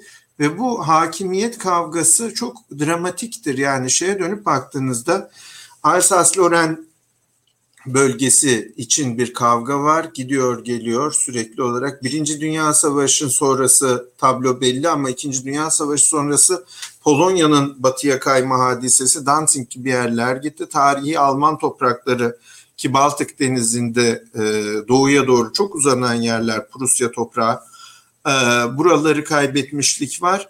Sürekli olarak Alman'ın müteyakkız olduğu hadise batıdan Fransa'nın doğudan ise Slavların gelebileceği bir coğrafyada var olabilme kavgası. Diyor ki adam ben buradan bunu bırakmayacağım. İki, e, dördüncü Karl'ın benim Yahudilerim dediği Yahudiler buraya geldiği zaman bunların tarımla uğraşmaya müsaadeleri yoktu. Toprak satın almaya da izinleri yoktu. Yapabilecekleri tek şey e, para işleriyle uğraşmaktı ve insanlara faizle borç verdiler bu adamlar.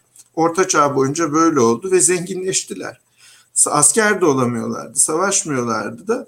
E, zenginleştikçe bir hakimiyet alanı açtılar kendilerine. Zira yine feodalitenin son bulması, orta çağın son bulmasıyla biz biliyoruz ki kapitalizm ortaya çıkan boşlukta meydana gelen rekabetçilik ile ortaya çıktı. Yani onun bir e, takipçisiydi ve burada Yahudiler bir güç haline geldi. Bakın bu toprak hakimiyeti kaygısı ve bu endişeyle direnme ve savaşma Avrupa'da ikinci bir kaygıyı beraberinde getirdi. Bu da nedir? Bir identite, benlik endişesi ve kavgası. Benliği için savaşta Alman insanı. Bunun çeşitli formları olduğunu görüyoruz. Birincisi din için savaştı. Her şeyden evvel inancı için savaştığını görüyorsunuz. İlk örneği nedir? Bir Widukind direnişidir. Widukind e, Büyük Karl'a yani Şarlman'a karşı savaştı. Niçin savaştı? Ben bir Sakson beyim, Hristiyanlaştıramazsın beni dedi. Çok e, trajik, dramatik bir hikayedir. Sürem 15 dakika olduğu için hızlı hızlı geçiyorum ama biliyorum ki verdiğim isimlerin tek tek Google'a sorduklarında takip edebilecekler. Yani 15 dakikalık konuşmamın üstüne su dökerlerse 2 saate çıkartabilirler kendi gayretleriyle sevgili izleyicilerimiz. Burada Vidukind'in meşhur direnişi ve İrminsul ağacının kesilişi büyük bir e, milli e, yıkılıştır. Yani bir milli e, hissiyatına e, yitirdi Saksonlar burada ve e, Şarlman Alman mı Fransız mı karar verememiş adamlar oldukları için bir Sakson aşağılanmasının bir Alman aşağılanmasına eşdeğer olduğunu düşündüler. Zaten şunu unutmayalım Almanların milli kahramanı olan Hermann ki Arminius Latince adıyla bu kahramanlığını Romalıların işgaline direnmesine borçludur. Yani Almanlık özü itibariyle bir toprak savunusunun üzerine kendi mitosunu kurdu. Yani dedi ki bir dışarıdan gelen istilacılar var, batıdan gelen Macarlar var, kuzeyden gelen İskandinavlar var, doğudan gelen Araplar var İspanya tarafından ve biz bunlara karşı toprağımızı savunacağız. İki buradan bir identite savunusu. Dinini savundu Widukind. Yani ben bir pagan olarak kalmak istiyorum dedi. İkincisi e,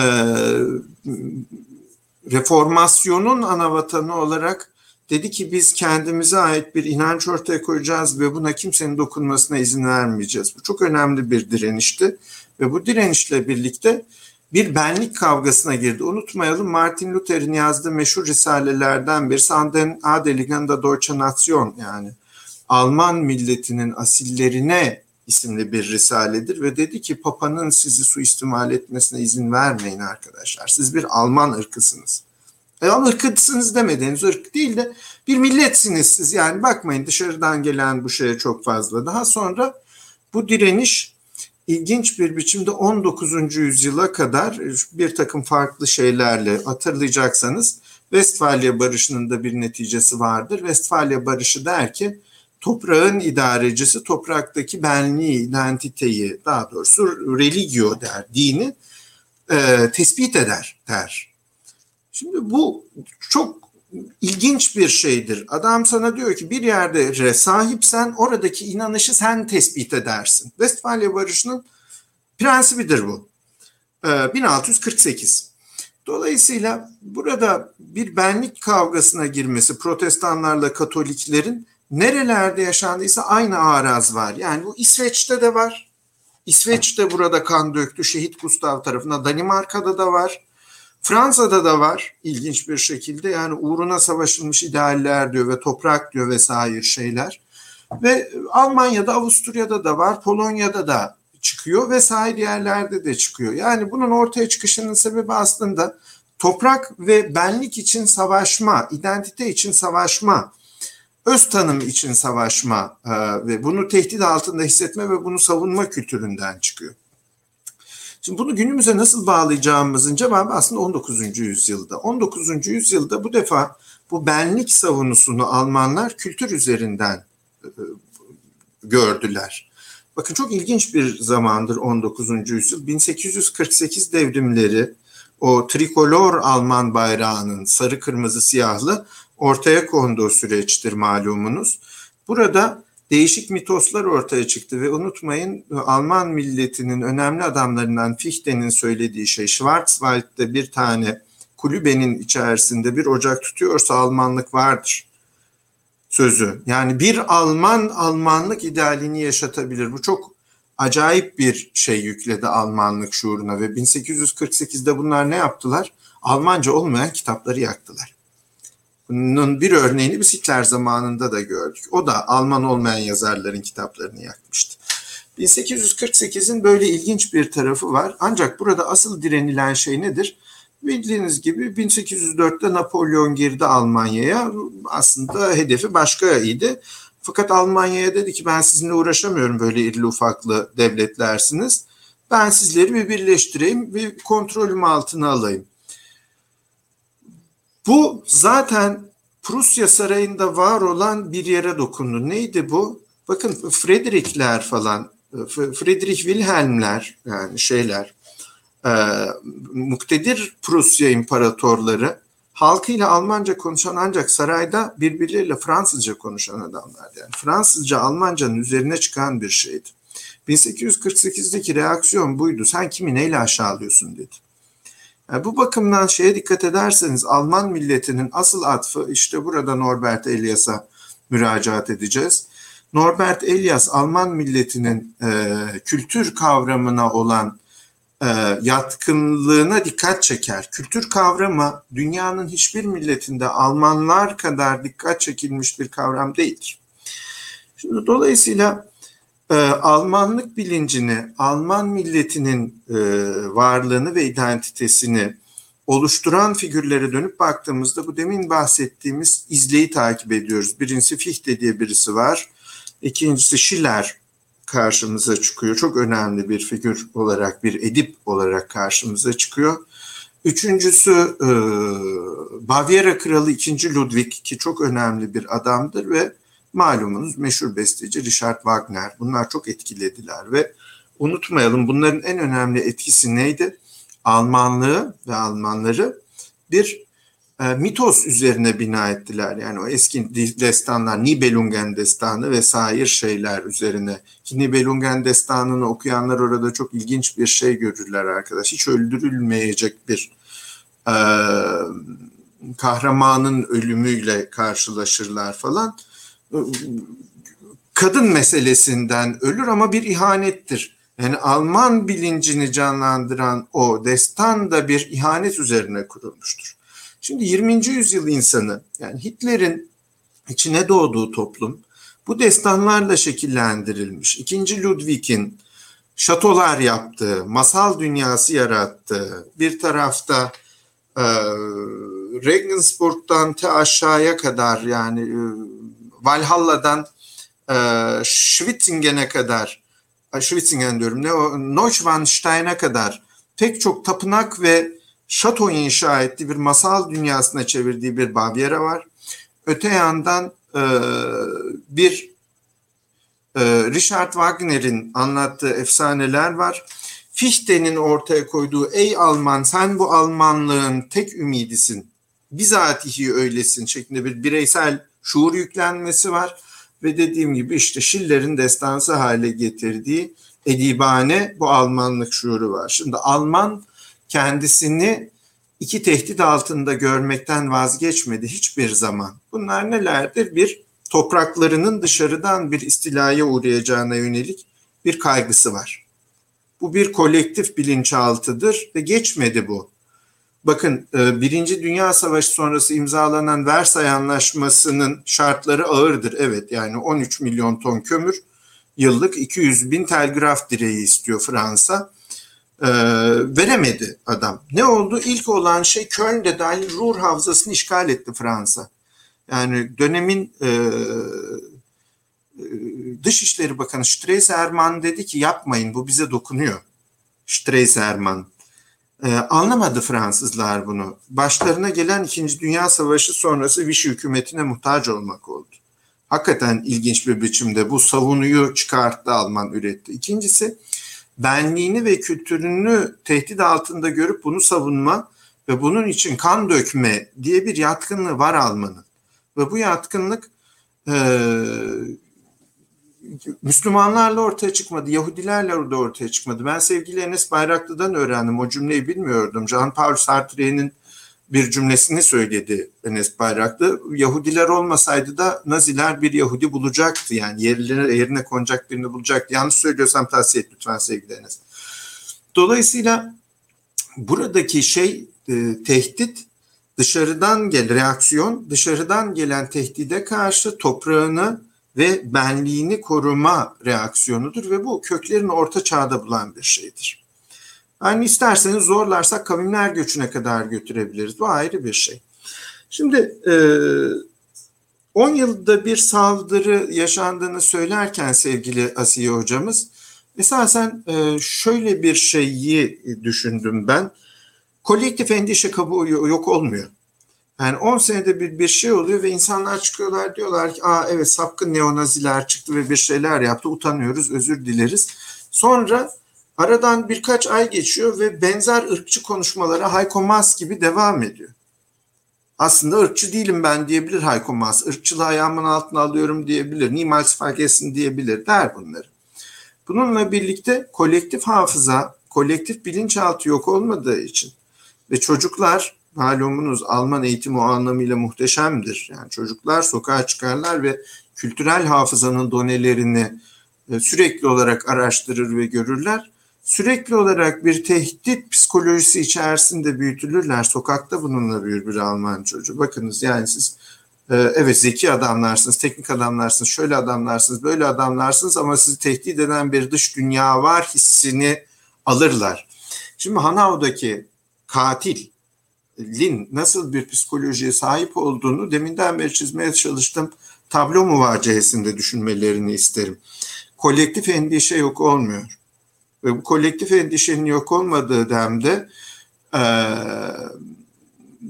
Fichte'nin çizdiği o tablo var ya ey Alman bir Schwarzwald'deki bir kulübede senin eğer bacağın tutmaya devam ediyorsa Almanlık vardır ve devam edecektir. Sen de bunun ümidisindir şeklindeki bu tablo var ya bu bir yerden sonra kendisini bu kutsal mücadeleye adamayık adamak isteyenlere bir bireysel durumdan vazife çıkarma halini getiriyor beraberinde. Ben bunun e, bireysel bir reaksiyon olmadığı kanaatindeyim Hanao'daki. Evet vardır arkasında bir akıl. Ancak o çocuğun eline o silahı verebilmek bu şuurun üstüne bina edilir. Yani yoksa durup dururken Almanya'nın orta yerinde yani Almanya bir konfor toplumudur. Bunu reddetmeyelim. Almanya ne kadar az kazanırsanız kazanın e, düzenli hayatınızın olduğu, trafikte arabanın altında kalma riskinizin düşük olduğu, efendim e, yolda yürürken tepenize kimsenin halı silkelemediği falan bir yerdir. Böyle bir yerde.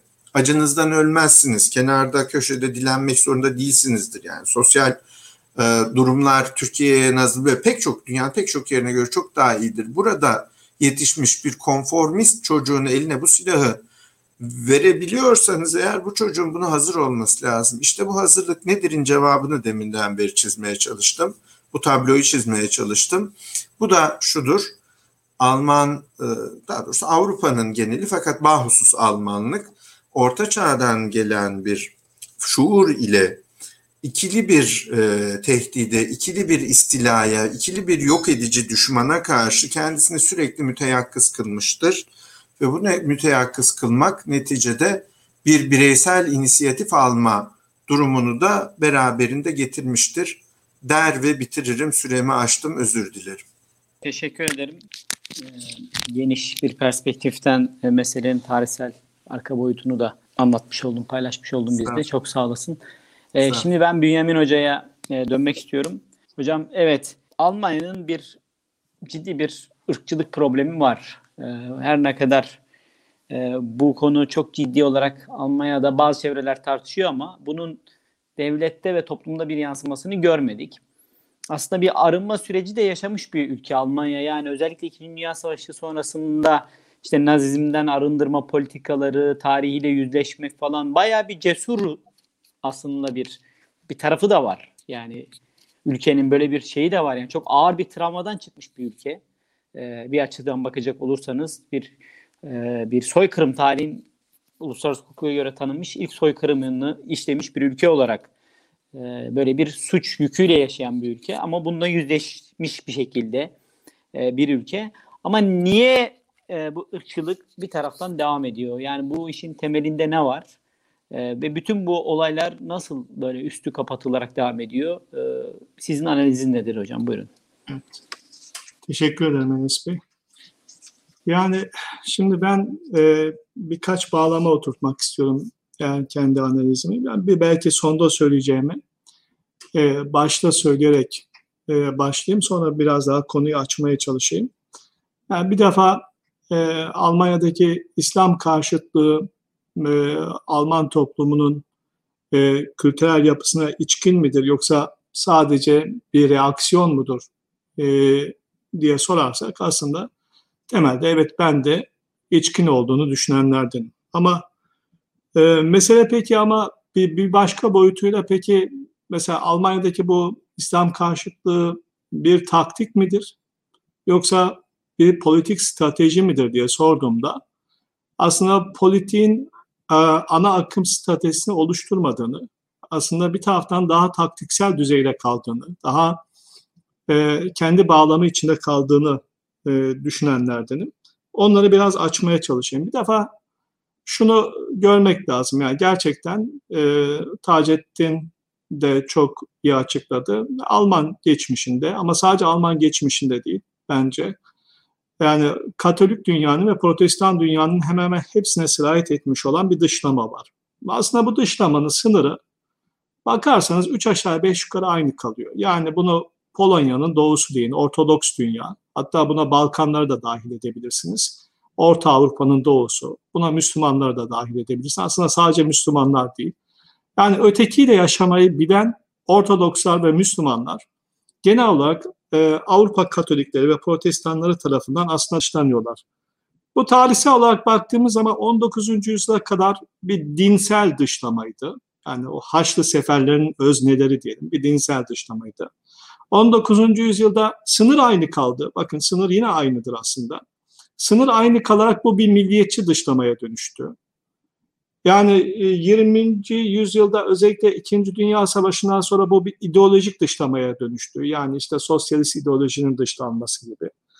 2000'li e, yıllarda da aslında bu bir kültürel medeniyet dışlamasına doğru dönüştü. Ama sınır 3 aşağı 5 yukarı aynı kaldı aslında.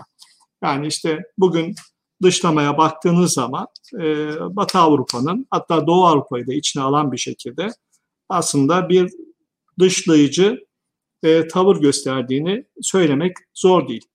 Bir defa bu yani sıkça e, Batı medyasında yer aldığı gibi e, İslam karşıtlığı dediğimiz şey aslında reaksiyoner bir tavır değil. Genelde hep şöyle düşünülüyor işte aslında bu İslam karşıtlığı 11 Eylül'de birlikte oluştu. İşte DAEŞ'le birlikte de güçlendi.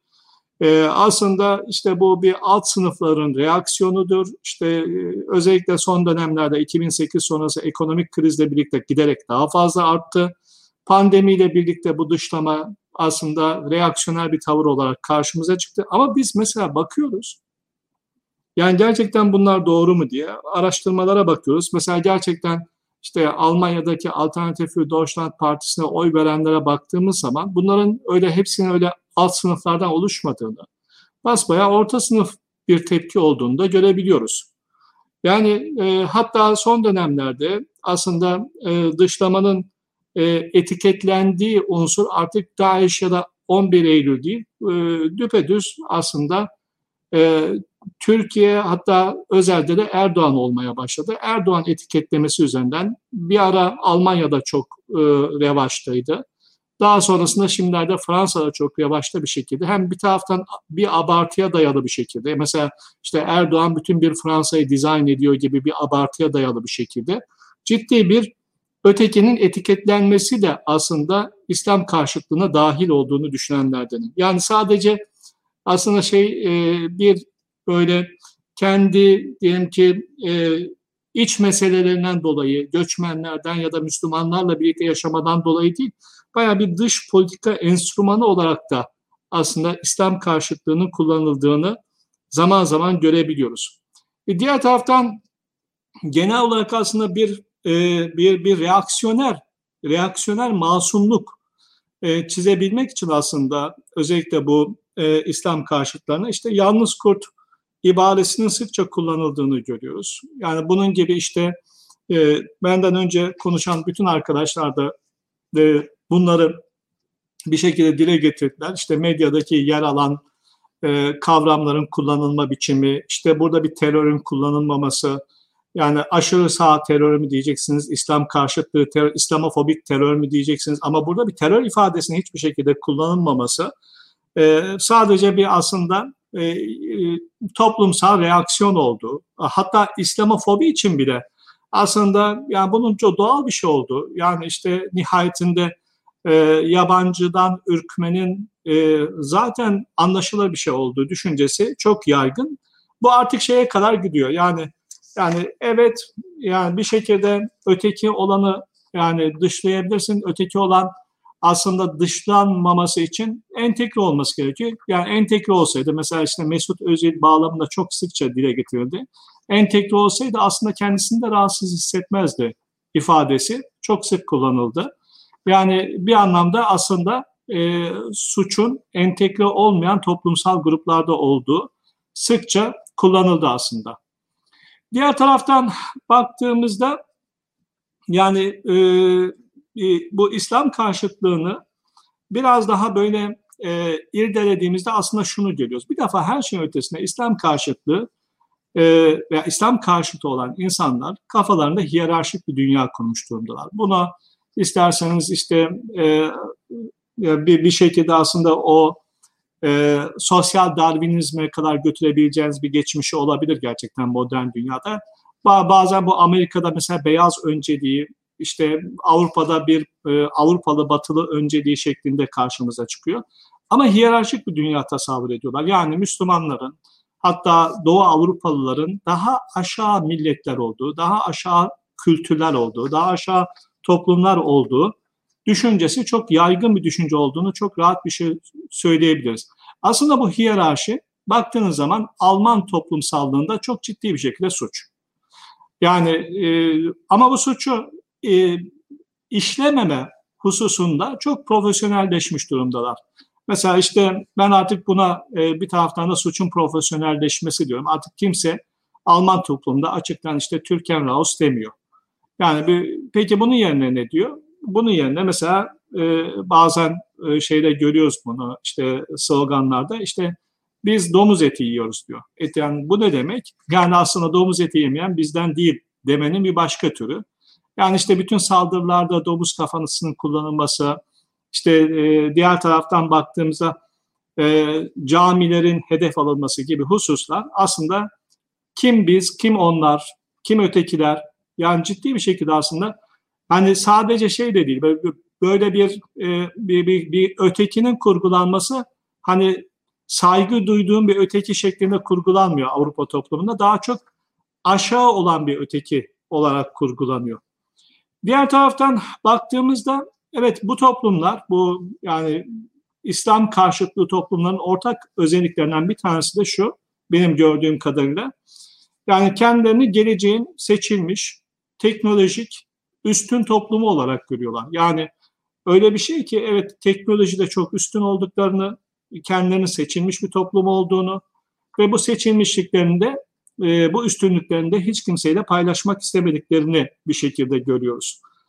Ve evet bir taraftan baktığımızda e, giderek aslında yerleşen bir şekilde, evet bir zamanlar aynı damarın e, aslında Yahudi karşıtlığını da içerdiğini görüyoruz ama her ne, e, her ne kadar belki derinlerde olsa da yüzeysel olarak söylemlerinde Yahudi karşıtlığının yerine artık İslam karşıtlığının aldığını, İslam İslam'ı artık bir şekilde Hatta bu sosyolojik olarak Müslüman karşıtlığından daha ziyade bir din olarak İslam karşıtlığı, bir kültür olarak İslam karşıtlığı şeklinde e, oluştuğunu görüyoruz. Çünkü yani Müslümanın e, makbulü de aslında onlar için makbul bir şey. Yani diyelim ki entegre olmuş e, Alman İslamı e, Müslümanı da aslında yani çok dışlanacak bir adam olmayabiliyor gerçekten. Ama İslam İslam bizatihi kendi değerler bütünü olarak bir kültür olarak bir e, medeniyet olarak aslında e, ondan olmayan olarak e, hatta sadece ondan olmayan olarak değil aynı zamanda ondan olmayan e, aşağı öteki olarak aslında konumlandırılıyor. E tabi bu toplumlarda baktığımız zaman aslında göçmen korkusunun yani bizim yerimizi alacaklar korkusunun da yani bir anlamda Taceddin'in dediği istila korkusunun işte artık göçmenler bağlamında modernize edilmiş halinin e, çok yaygın bir inanç türü olduğunu da söyleyebiliriz.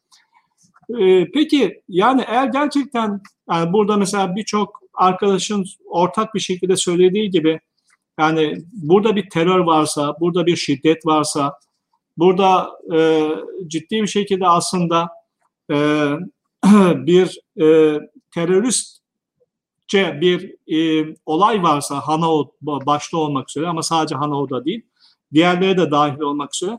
Peki yani bunun mesela bu bu bu bu terörün mesela 70'li yıllardaki işte sol terörden farkı nedir diye sorduğum zaman aslında şunu görüyorum yani çok net olarak söyleyebilirim. Şimdi terörü besleyen şey yani aslında e, kaçırmamak gerekiyor. Mesela diyelim ki geleneksel dönemlerde eşkıyayı besleyen neydi?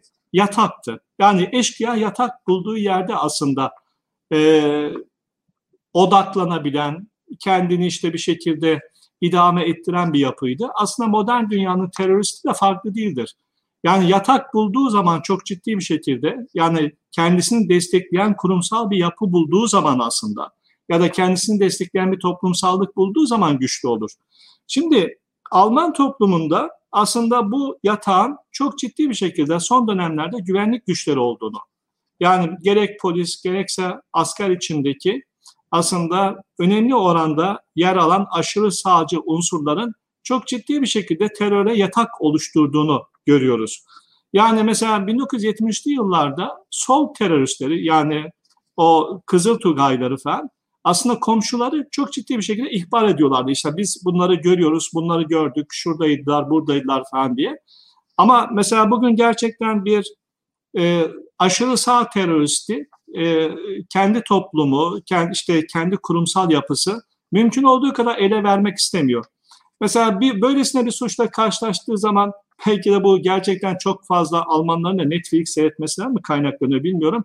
Yani Hollywood vari bir şekilde işte suç bölgeleri, çete hesaplaşmaları gibi böyle e, bağlamlarda değerlendiriliyor. Oysa e, birçoğumuz biliyoruz ki yani Avrupa'da aslında Fransa olsun, Almanya olsun evet bunlar var ama bunlar Amerika'daki Amerika'da kadar yaygın bir şey değil. Yani bu suç bölgeleri, çete hesaplaşma, çetelerin birbirini birbirini bir şekilde yok etmesi.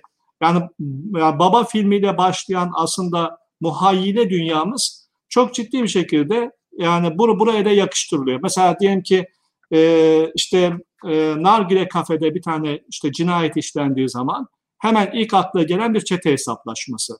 Hemen bura, ilk akla gelen burası aslında bir suç bölgesi. Aslında hani Amerika'daki zenci bölgeleri gibi işte burası aslında e, suçların bir şekilde çok olduğu bölge. Bu da çok doğal bir şey. Zaten bu da büyük ihtimalle ki bunu sıkça gördük işte. Enesu cinayetlerinde de gördük. E, Hanau'da da gördük. İlk önce polisin yaklaşım tarzının bu olduğunu görüyoruz. Aslında bizatihi bu yaklaşım tarzı e, güvenlik güçlerinin teröre yatak oluşturmasında e, bir araçsal e, konumu olarak görüyoruz. Mesela düşünün bizde PKK terörü dediğimiz terör aslında işte binlerle ifade ettiğimiz sayıdaki teröristle alakalı.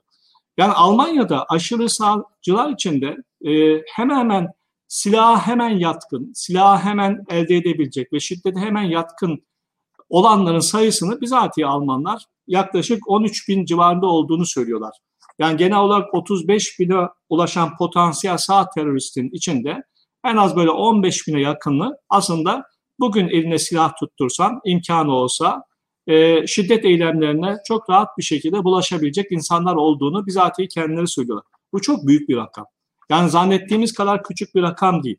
Peki bütün buna rağmen mesela çok ilgimizi çeken şeylerden bir tanesi şu. Bütün buna rağmen yani mesela işte özellikle Almanya'da yaşayan Türklerde e, mesela büyük bir e, diyelim ki tepki niye oluşmuyor? Yani gerçekten evet yani şey tepkisinden bahsetmiyorum. İşte e, bir karşıtlık olarak tepkiden bahsetmiyorum. Yani e, bu bir, bir, bir çekilme, bir korku, bir şey.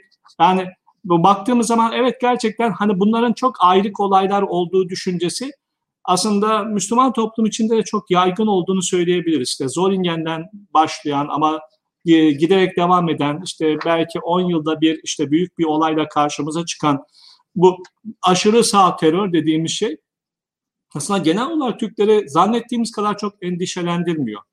Bu endişelendirmemesinin bence önemli sebeplerinden bir tanesi yani özellikle Türklerdeki e, yani aşırı sağ teröristlere karşı özgüven. Yani onları küçümsüyorlar Türkler.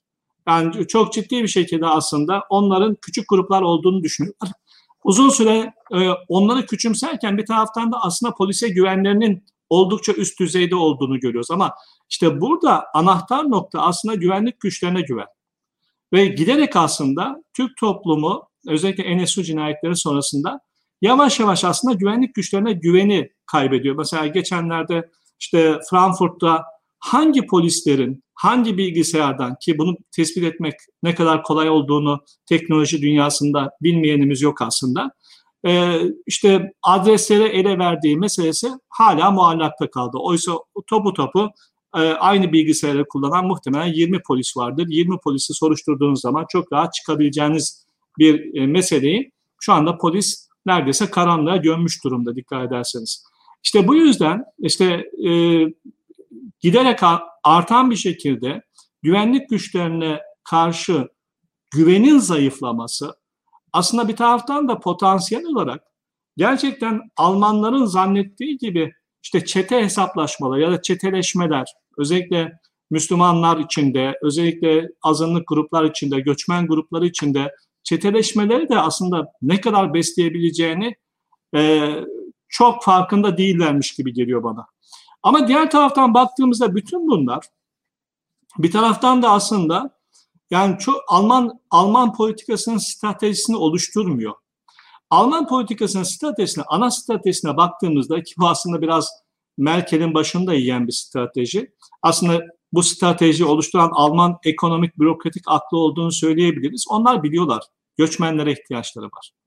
Yani çünkü onlar biliyorlar ki gerçekten bu göçmenlerde e, demografik sorunlardan dolayı Doğu Avrupa'dan bile değil, çoğunlukla işte Akdeniz'in güneyinden e, ya da işte Müslüman toplumlardan gelecekler. Mesela en son işte Gürcistan'a biraz sarıldılar. Gürcistan'dan e, 70 bine yakın tarım işçisi getirmeye çalışıyor Almanya. Ama bu Gürcistan gibi, Bulgaristan gibi, Romanya gibi toplumlarda zaten kendi ülkeleri bağlamında büyük demografik sorunlar yaşadıkları için onlar da biliyorlar ki buradan getirdikleri 70 bin kişi bile Alman ekonomisini ayakta tutabilecek bir zenginliği oluşturmayacak. O yüzden onların daha çok göçmene ihtiyacı var. Peki göçmene niçin ihtiyaçları var? Bir taraftan evet yani ekonominin yenilenmesi için ihtiyaç var ama bir taraftan da şöyle bir şey var yani kapitalizmin kendi iç dinaminde de bu var. Yani göçmenler aslında içeridekileri disiplin ediyor. Ve kapitalizm gerçekten yani disiplin üzerinde oturuyor. Mesela kapitalizmin burjuva ayağında bir açgözlük, bir israf söz konusu ama aslında işçiler ayağına baktığınız zaman, proleter ayağına baktığınız zaman bir çalışkanlık ve disiplin, o protestan e, çalışkanlığının işte bir şekilde istendiğini görüyoruz. O yüzden içeridekileri disipline eden bir yapısı var aslında göçmenlerin. Evet göçmenler yavaş yavaş entegre oluyorlar ama kapıda bekleyen adamlar yani kapıda yani Almanya'ya girmek için bekleyenler aslında içeridekileri bir şekilde disipline. Çünkü Almanya'nın son günler, son zamanlarda yaşadığı belki de yani Batı toplumlarının genel olarak yaşadığı konfor, konformizm ki e, Taceddin ondan biraz bahsetti işte aç kalma korkusunun olmaması aslında içeridekileri disipline etmek, disipline olmaktan çok ciddi bir şekilde uzaklaştırıyor. Bu yüzden aslında Avrupa e, kültürünü, Avrupa konseptini kurtarmaya çalışanlar, mesela Habermas gibi isimler, Müslümanlarla da birlikte yaşayabilecekleri bir strateji oluşturmaya çalışıyorlar. Mesela buna post sekülerizm dedi Habermas. Aslında bu Almanya İslam'ın da içine alan bir e, konsepti. Yani bu konsept aslında şunu söylüyor bize. Yani aydınlanmanın e, hakikatlerini direkt olarak dayatmayalım. Bizatihi içselleştirmelerini bekleyelim. Yani aslında biraz şunun gibi bir adım biraz biz geri, geriye atarsak aydınlanmanın hakikatinden vazgeçmeden aslında bir adım geriye atabilirsek yani işte bizim gibi olmayan toplumların da bir adım geriye atmasını bir şekilde mümkün kılarız. O zaman aslında yeni bir uzlaşı bağlama oluşturabiliriz diye düşünüyorlar. Ee, soru gelirse bunu belki biraz daha açarım bu post sekülerizm meselesini çünkü bayağı bir süreyi aşıyorum. Ee, ama nihayetinde şu, özet olarak şunu söyleyebilirim. Avrupa'nın stratejik aklı. Avrupa'nın aslında genel olarak politikası bu Almanya ile sirayet etmiş bir şekilde aslında bu e, İslam karşıtlığından zannettiğimiz kadar çok beslenmiyor. Yani en azından Müslüman karşıtı değiller. Yani Müslü, entegre olmuş Müslümanlara muhtaç olduklarını farkındalar.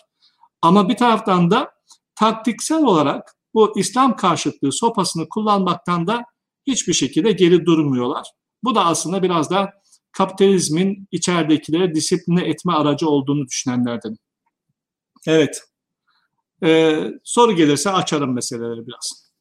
Teşekkürler hocam. Ee, şimdi sorular, e, soru e, cevap kısmına geçiyoruz. Ee, sorularınızı yorum e, bölümünden iletebilirsiniz. Ee, ben bakıyorum şimdi sorulara ee, sıradan. Bir, bir e, soru me, Alman medyası ile ilgili var. Belki buna Kaan e, Bey cevap verebilir. Alman medyasını Almanya devleti Alman medyasını Alman devleti teşvik ve destekte bulunuyor mu? E, buna değinebilir miyiz? Devletin medyaya bakış açısı nasıl? E, diye bir soru var. E, yorumlar var. Yorumları geçiyorum.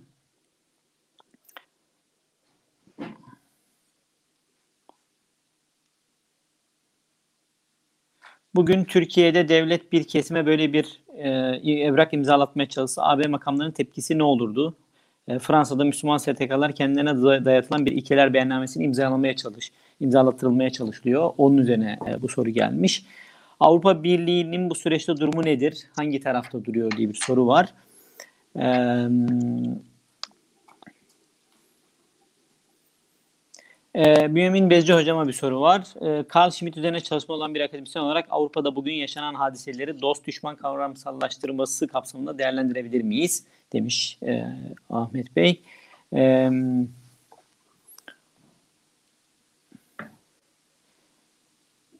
evet, Armin Laschet e, dönemi başlarsa eğer e, ırkçılık ve İslamofobiyle mücadele bir değişiklik olması mümkün mü diye bir soru var.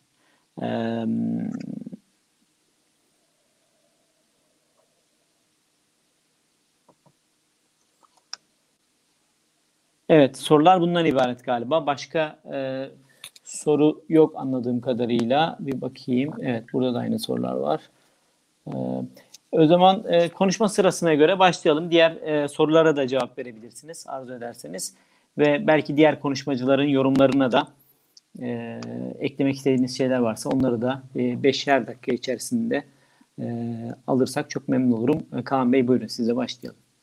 Teşekkürler e, soru için öncelikle. Ben de soruyu görmüştüm az önce e, kendi konuşmamdan sonra. O yüzden kısaca e, rakamlara da değinmek istiyorum.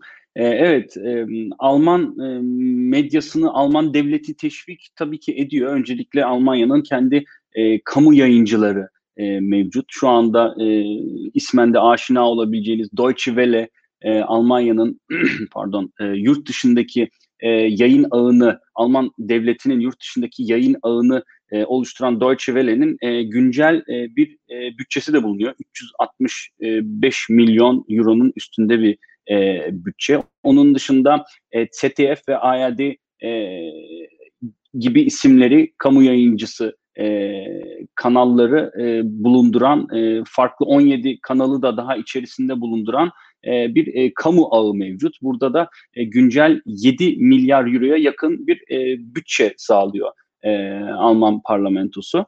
E, bu şekilde bir kere kendi kamu e, yayıncılarını bu şekilde destekliyor. Onun dışında da e, farklı şekilde destekler tabii e, bulunuluyor. Bizim e, medya mensubu olarak e, bildiğimiz ama e, bir e, Türk medya mensubu olarak bilip de e, çok dahil edilmediğimiz ortamlar oluyor ama tabii ki meslektaşlarımızdan biliyoruz.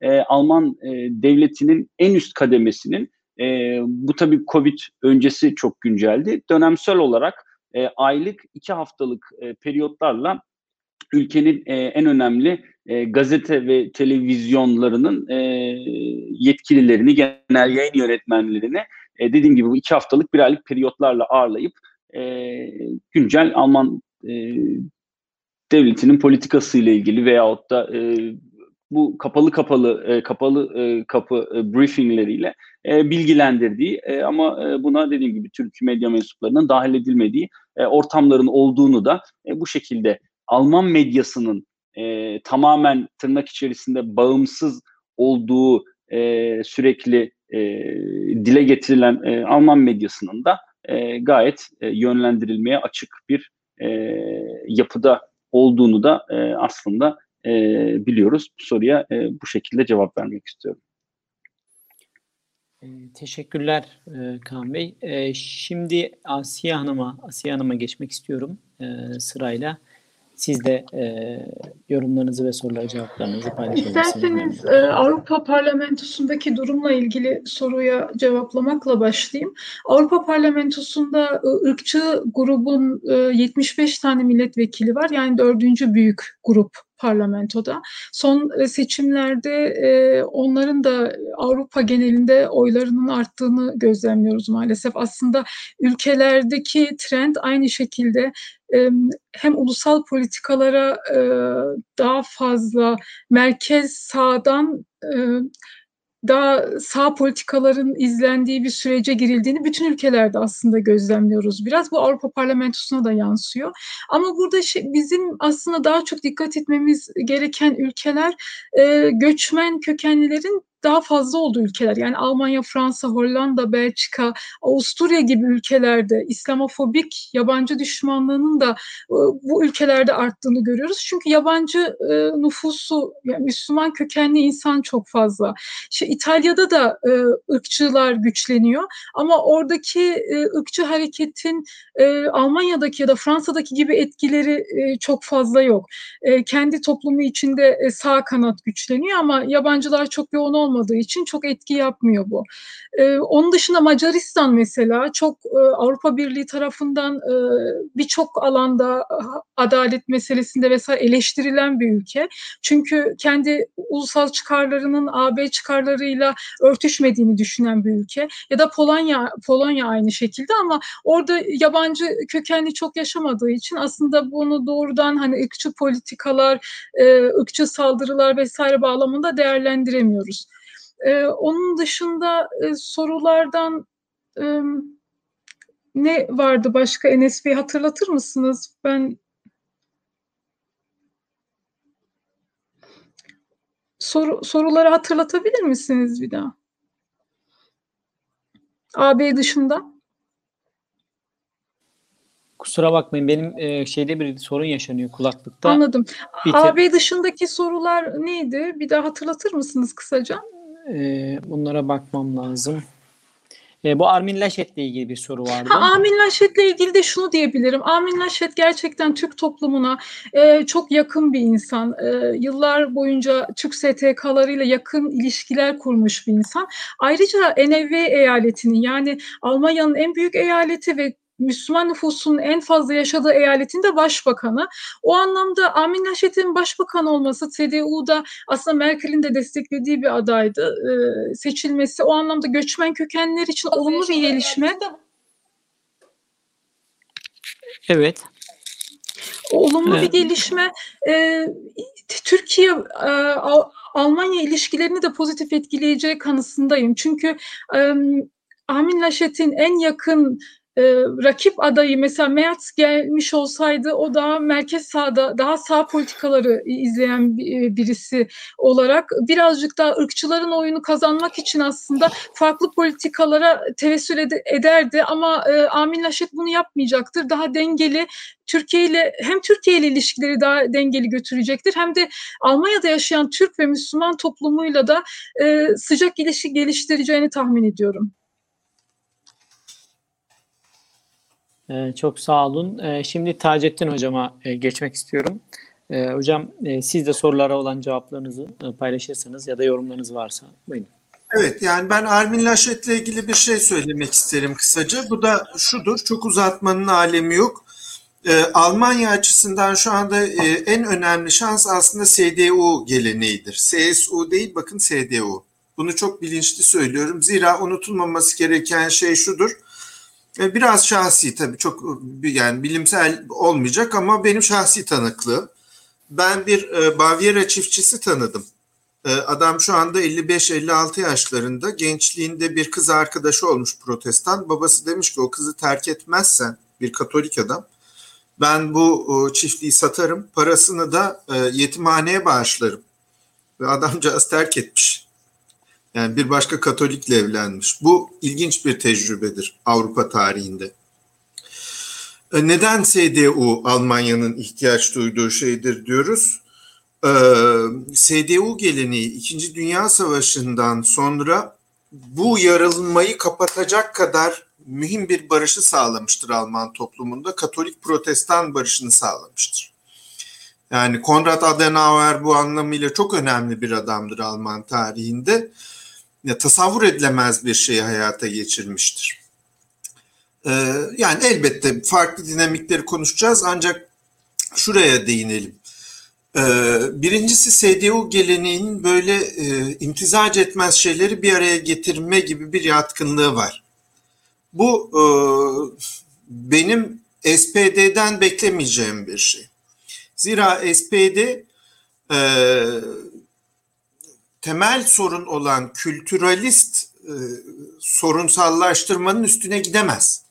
Böyle bir yatkınlığı yoktur. Farklı şeyler yani alın bunlar da Türk bunları da kabul edeceğiz der ve işin içinden çıkar. Oysa SDU geleneği bu anlamıyla dediğim gibi imtizac edemezleri bir araya getiren bir gelenektir. Ben bunu e, başarabileceğini düşünüyorum ve e, Laşet'in bu anlamıyla Nordrhein-Westfalen'deki tutumuna da dönüp baktığımızda böyle bir yatkınlığı da olduğunu görüyorum. Bir ümittir. Olur mu? Allah bilir. Ee, olmaya da bilir. İkincisi burada e, Almanya'da uzun süredir vurgulanmayan, SDU tarafından da vurgulanmayan Hristiyan değerlerin ki Alman değerleri Hristiyan değerlerin önüne geçmiştir son yıllarda. Bir parça ön plana çıkartılması ile birlikte e, yek diğerini de sevmek e, gibi e, değerlerin ön plana çıkartılmasının bir nevi e, hadiseye bir pansuman olacağını düşünüyorum. Ancak demin çizdiğim tablo şu hakikati bize gösterir ki Almanya'nın bu illeti, yani bu kolektif bilinç altındaki bu endişesi tedavi edilebilir bir şey değildir. Bu Almanlığa ait içkin bir şeydir. Bununla bireysel bazda mücadele etmek gerekir. Bu da eğitimle olur. Ki Almanya o anlamıyla e, farklı bir eğitim stratejisi izler ve Almanlar kendilerini daha Almanya uğruna mücadele etmeye adarlar ki biliyorsunuz yani Almanya'da düzenlenen Dünya Kupası sonrası Alman bayraklarının her yerde dolanması ki bu eskiden Almanya'da olmayacak bir şeydi. Yani Almanlar bunu bir sorun görürlerdi, yapamazlardı yani bu kadar aleni bir e, milli zıplayışı. E, dediğim gibi Alman değerlerini ön plana çıkarmıştı. Şimdi burada e, bir Hristiyan demokrat geleneğin farklı bir söylemle ön plana çıkabilmesini ümit ederim Laşet önderliğinde. Becerebilir mi? Valla e, dürüst olayım ve açık olayım. Ben e, şartlanmaya psikolojide çok inanırım. Alman toplumu şu anda bambaşka bir şeye şartlanmış durumda. 11 Eylül şartlanması Alman toplumunu bambaşka bir noktaya getirmiştir ve e, Türklere yönelik müspet bir noktaya gelebilecekleri kanaatinde hiç değilim. Bununla birlikte tekrar ediyorum. Bir sonraki jenerasyona yani 10 yıl sonrasına yönelik farklı adımlar atılacaksa bu adımları atacak olan da Hristiyan demokrat gelenektir. Bunu söylemek isterim. Çok teşekkürler Taceddin Hocam. Ee, şimdi ben son sözü Mümin Hocam'a vermek istiyorum. Hocam buyurun. Evet, e, kısa kısa birkaç şey söyleyeyim. O da bir tanesi şu. Yani şeyi fark etmek lazım. Yani SDO ne kadar imkan yaratır onu bilmiyorum ama aşırı sağın aslında rasyonel taktiği onu bir ara Preti daha net olarak söylüyordu. O da dışlandı. Yani daha henüz tam olgunlaşmamış taktiği aslında Almanya'ya yaygınlaşmış bir ses olmak. Yani o taktik, yani bu mesela Fransa'da 3 aşağı 5 yukarı Le Pen tarafından başarılmış durumda. Bunun aslında en iyi örneği de e, Avusturya'daki Özgürlük Partisi. Yani o bayağı ülkeye yaygınlaşmış, meşrulaşmış. Aslında bir yapıya bürünmüş durumda. Almanya'dakiler de Alternatif für Deutschland aslında rasyonel bir şekilde iktidar olmak istiyorlarsa CSU formatının bütün ülkeye yaygınlaştığı bir hale gitmek zorundalar. Bence bunu deneyecekler. Yani bu aslında bir taraftan da şeyle gördük işte Fransa'da gördük.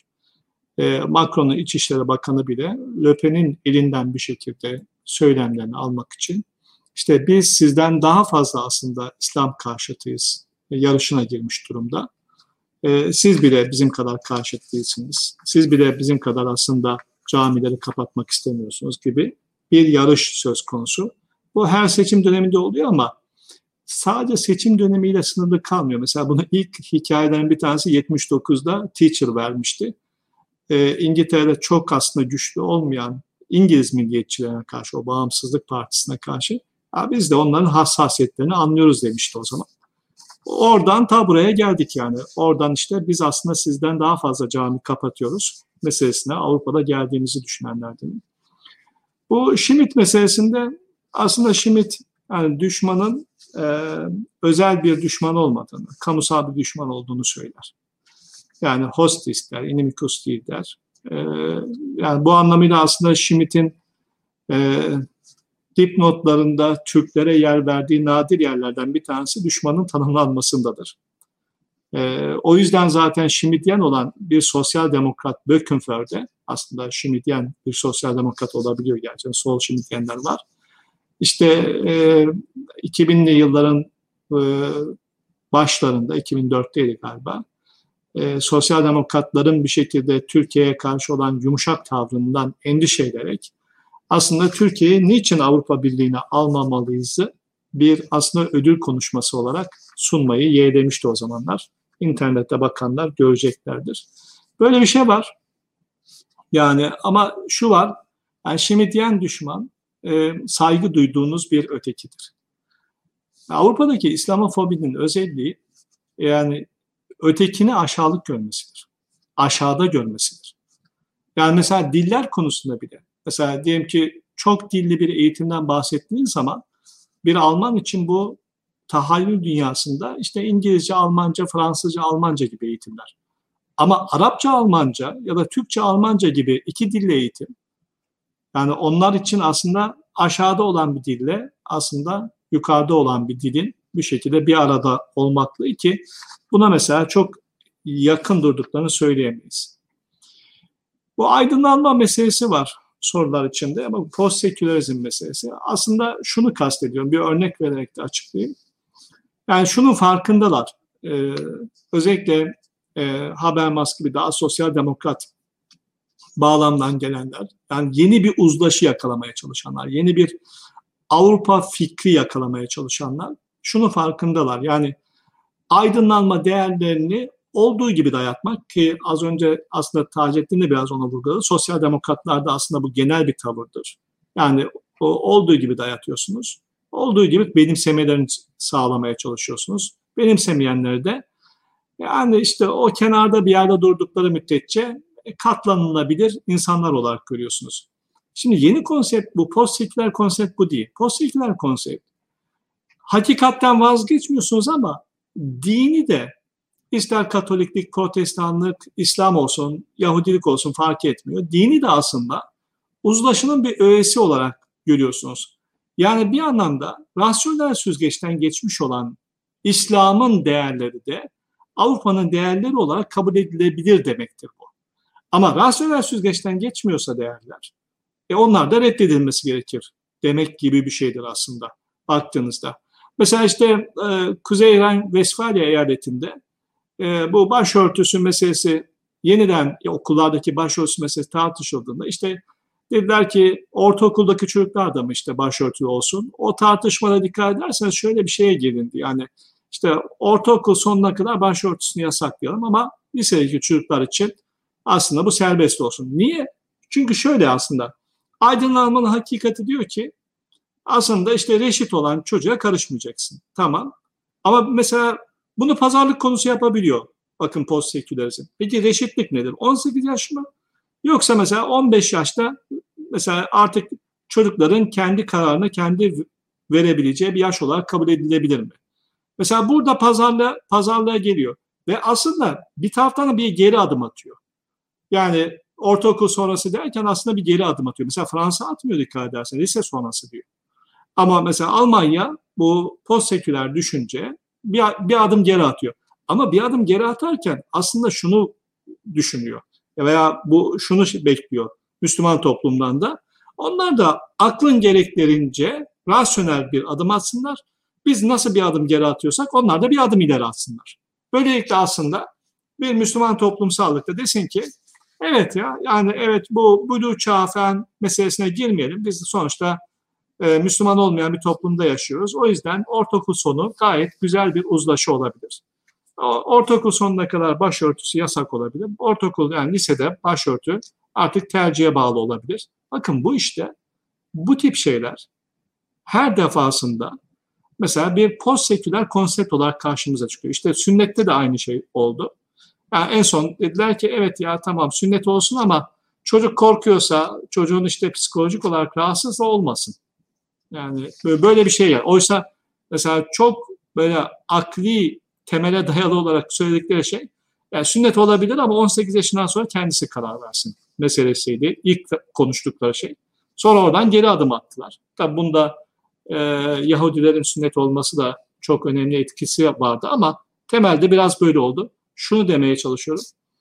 Avrupa aklı aslında stratejik olarak Müslümanlarla birlikte yaşamak zorunda, bakın İslam'la değil, Müslümanlarla birlikte yaşamak olduğunu zorunda olduğunu farkında.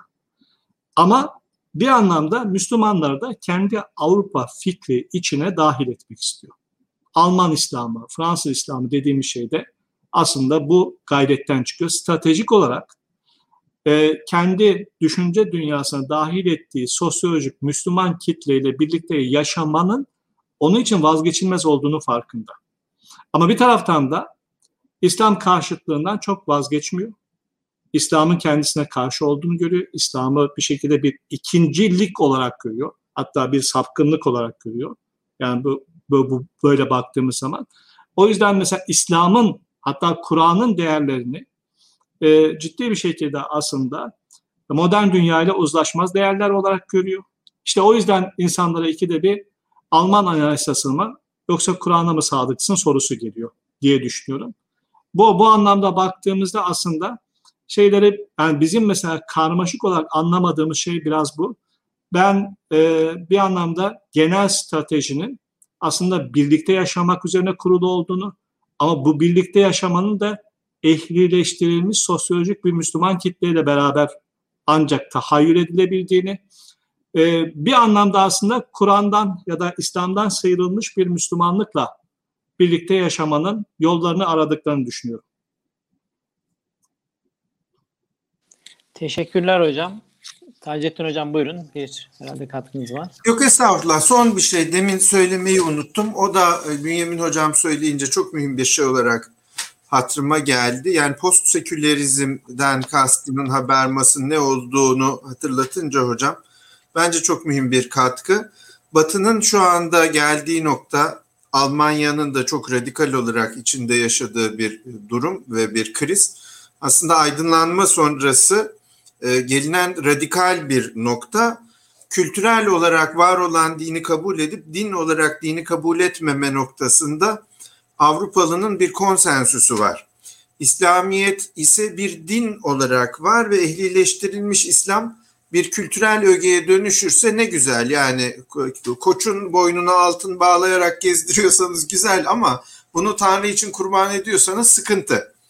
Hani bu anlamıyla din olarak İslamiyete kapalılar ancak kültürel ve aşağıda yine hocamın söylediği şey çok önemli. Bir öge olarak İslamiyet var olabilecekse bunu bir e, efendim hayvanat bahçesi unsuru gibi yani bir kültürel çeşitlilik olarak kabul etmeye açık olduklarını kabul ediyorum. Bu anlamıyla çok kültürlülüğe açıktırlar. Ama bir dinin varlığına Alman toplumunun çok açık olmadığını düşünüyorum bu kadar. Teşekkür ederim. Ee, çok sağ olun. Ee, bir soru da herhalde bu Avrupa Birliği ile ilgili vardı ya da uluslararası kuruluşlar, e, İslam İşbirliği Teşkilatı bu konularla ilgili ne yapıyor gibi. E, yani İslam İşbirliği Teşkilatı'nın e, ciddi bir şey yaptığını söylemek mümkün değil. Çünkü bölünmüş durumda içinde.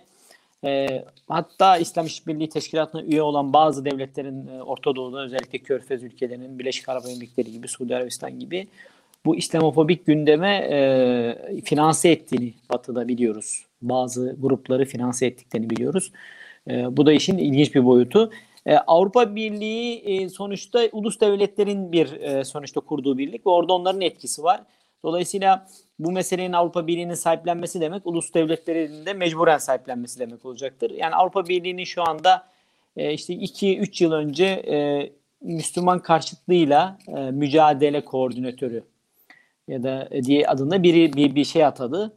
E, Coordinator for, for uh, Anti-Muslim Hatred. E, yani ama İslamofobiya kavramını kullanmaktan ısrarla kaçınıyorlar. E, böyle bir durum söz konusu. E, mesela işte e, antisemitizmle ilgili aldığı kararlar var Avrupa Parlamentosu'nun e, işte e, Roma karşıtlığı ile ilgili aldığı kararlar var. E, ama e, İslamofobiya ile ilgili böyle bir karar almaktan ısrarla kaçınıyor Avrupa Birliği. E, Avrupa Konseyi işte gibi kuruluşların Birleşmiş Milletler'in raporları var, çeşitli raporları var. E, Agit'in raporları var. Bunların hepsi ama rapor sayfalarında kalan şeyler. Yani e, uluslararası kuruluşların o raporlarının ulus devletlerin gündemine taşınmadığını görüyoruz. Görmezden geliniyor. E, aynı raporları Agit mesela yahut e, Avrupa Konseyi diyelim ki işte Afrika'da bir ülkeyle ilgili yayınladığı zaman e, ortalığı ayağa kaldırıp üstüne baskı kuran devletler ve medya e, aynı e, raporlarda mesela açın Fransa ile ilgili Avrupa Konseyi'nin tespitlerini okun, Birleşmiş Milletler'in insan hakları raporlarına bakın. E, yüzlerce eleştiri, sert eleştiri söz konusu. Bunlar görmezden geliniyor. Bu da tabii küresel güç ilişkileriyle ilgili bir şey. E, onlar orada yazıldıklarıyla kalıyorlar. E, bu manada da çok bir şey ifade etmiyor açıkçası. Sadece bir şekilde kayda geçmiş oluyor diye düşünüyorum. E, ben bütün e, konuşmacılara teşekkür ediyorum. E, Hana e, terör saldırısının kurbanlarını bir kez daha rahmetle anıyorum. Allah hepsine gani gani rahmet eylesin. E, inşallah bir daha yaşanmaz ama maalesef bütün işaretler Avrupa'da böyle bir İslamofobik batıda terör dalgasının gelmekte olduğunu gösteriyor bize. Ben bunu uzunca zamandır söylüyorum. Maalesef Müslümanların e, camileri, kurumları ciddi bir terör tehdidi altında. Aşırı sağcı gruplar, terör grupları organize oluyorlar, harekete geçmiş durumdalar e, birbirleriyle iletişim halindeler ve e, bir an meselesi maalesef böyle bir terör saldırısının daha yaşanması bununla ilgili ciddi tedbirlerin alınması gerekiyor. Burada da Türkiye'de tabii bizim farkındalığımızın artması, bununla ilgili yayınların yapılması, akademik yayınların yapılması, araştırmaların yapılması Öncelikle bizim meseleyi bilmemiz gerekiyor. Türkiye bu konulara maalesef diasporasını akademik manada çalışma konusunda hala çok zayıf bana göre. E, yüzlerce meselesi var çalışılması gereken. Ee, en azından bu konuda bir e, bilincin Türkiye'de uyanması gerekiyor diye düşünüyorum. E, hepinize teşekkür ediyorum bu konuda bir bilinç uyanmasına katkıda bulunduğunuz için. Çok sağ olun, var olun. Hayırlı akşamlar diliyorum. Dinleyicilerimize de teşekkür ediyorum vakit ayırdıkları için.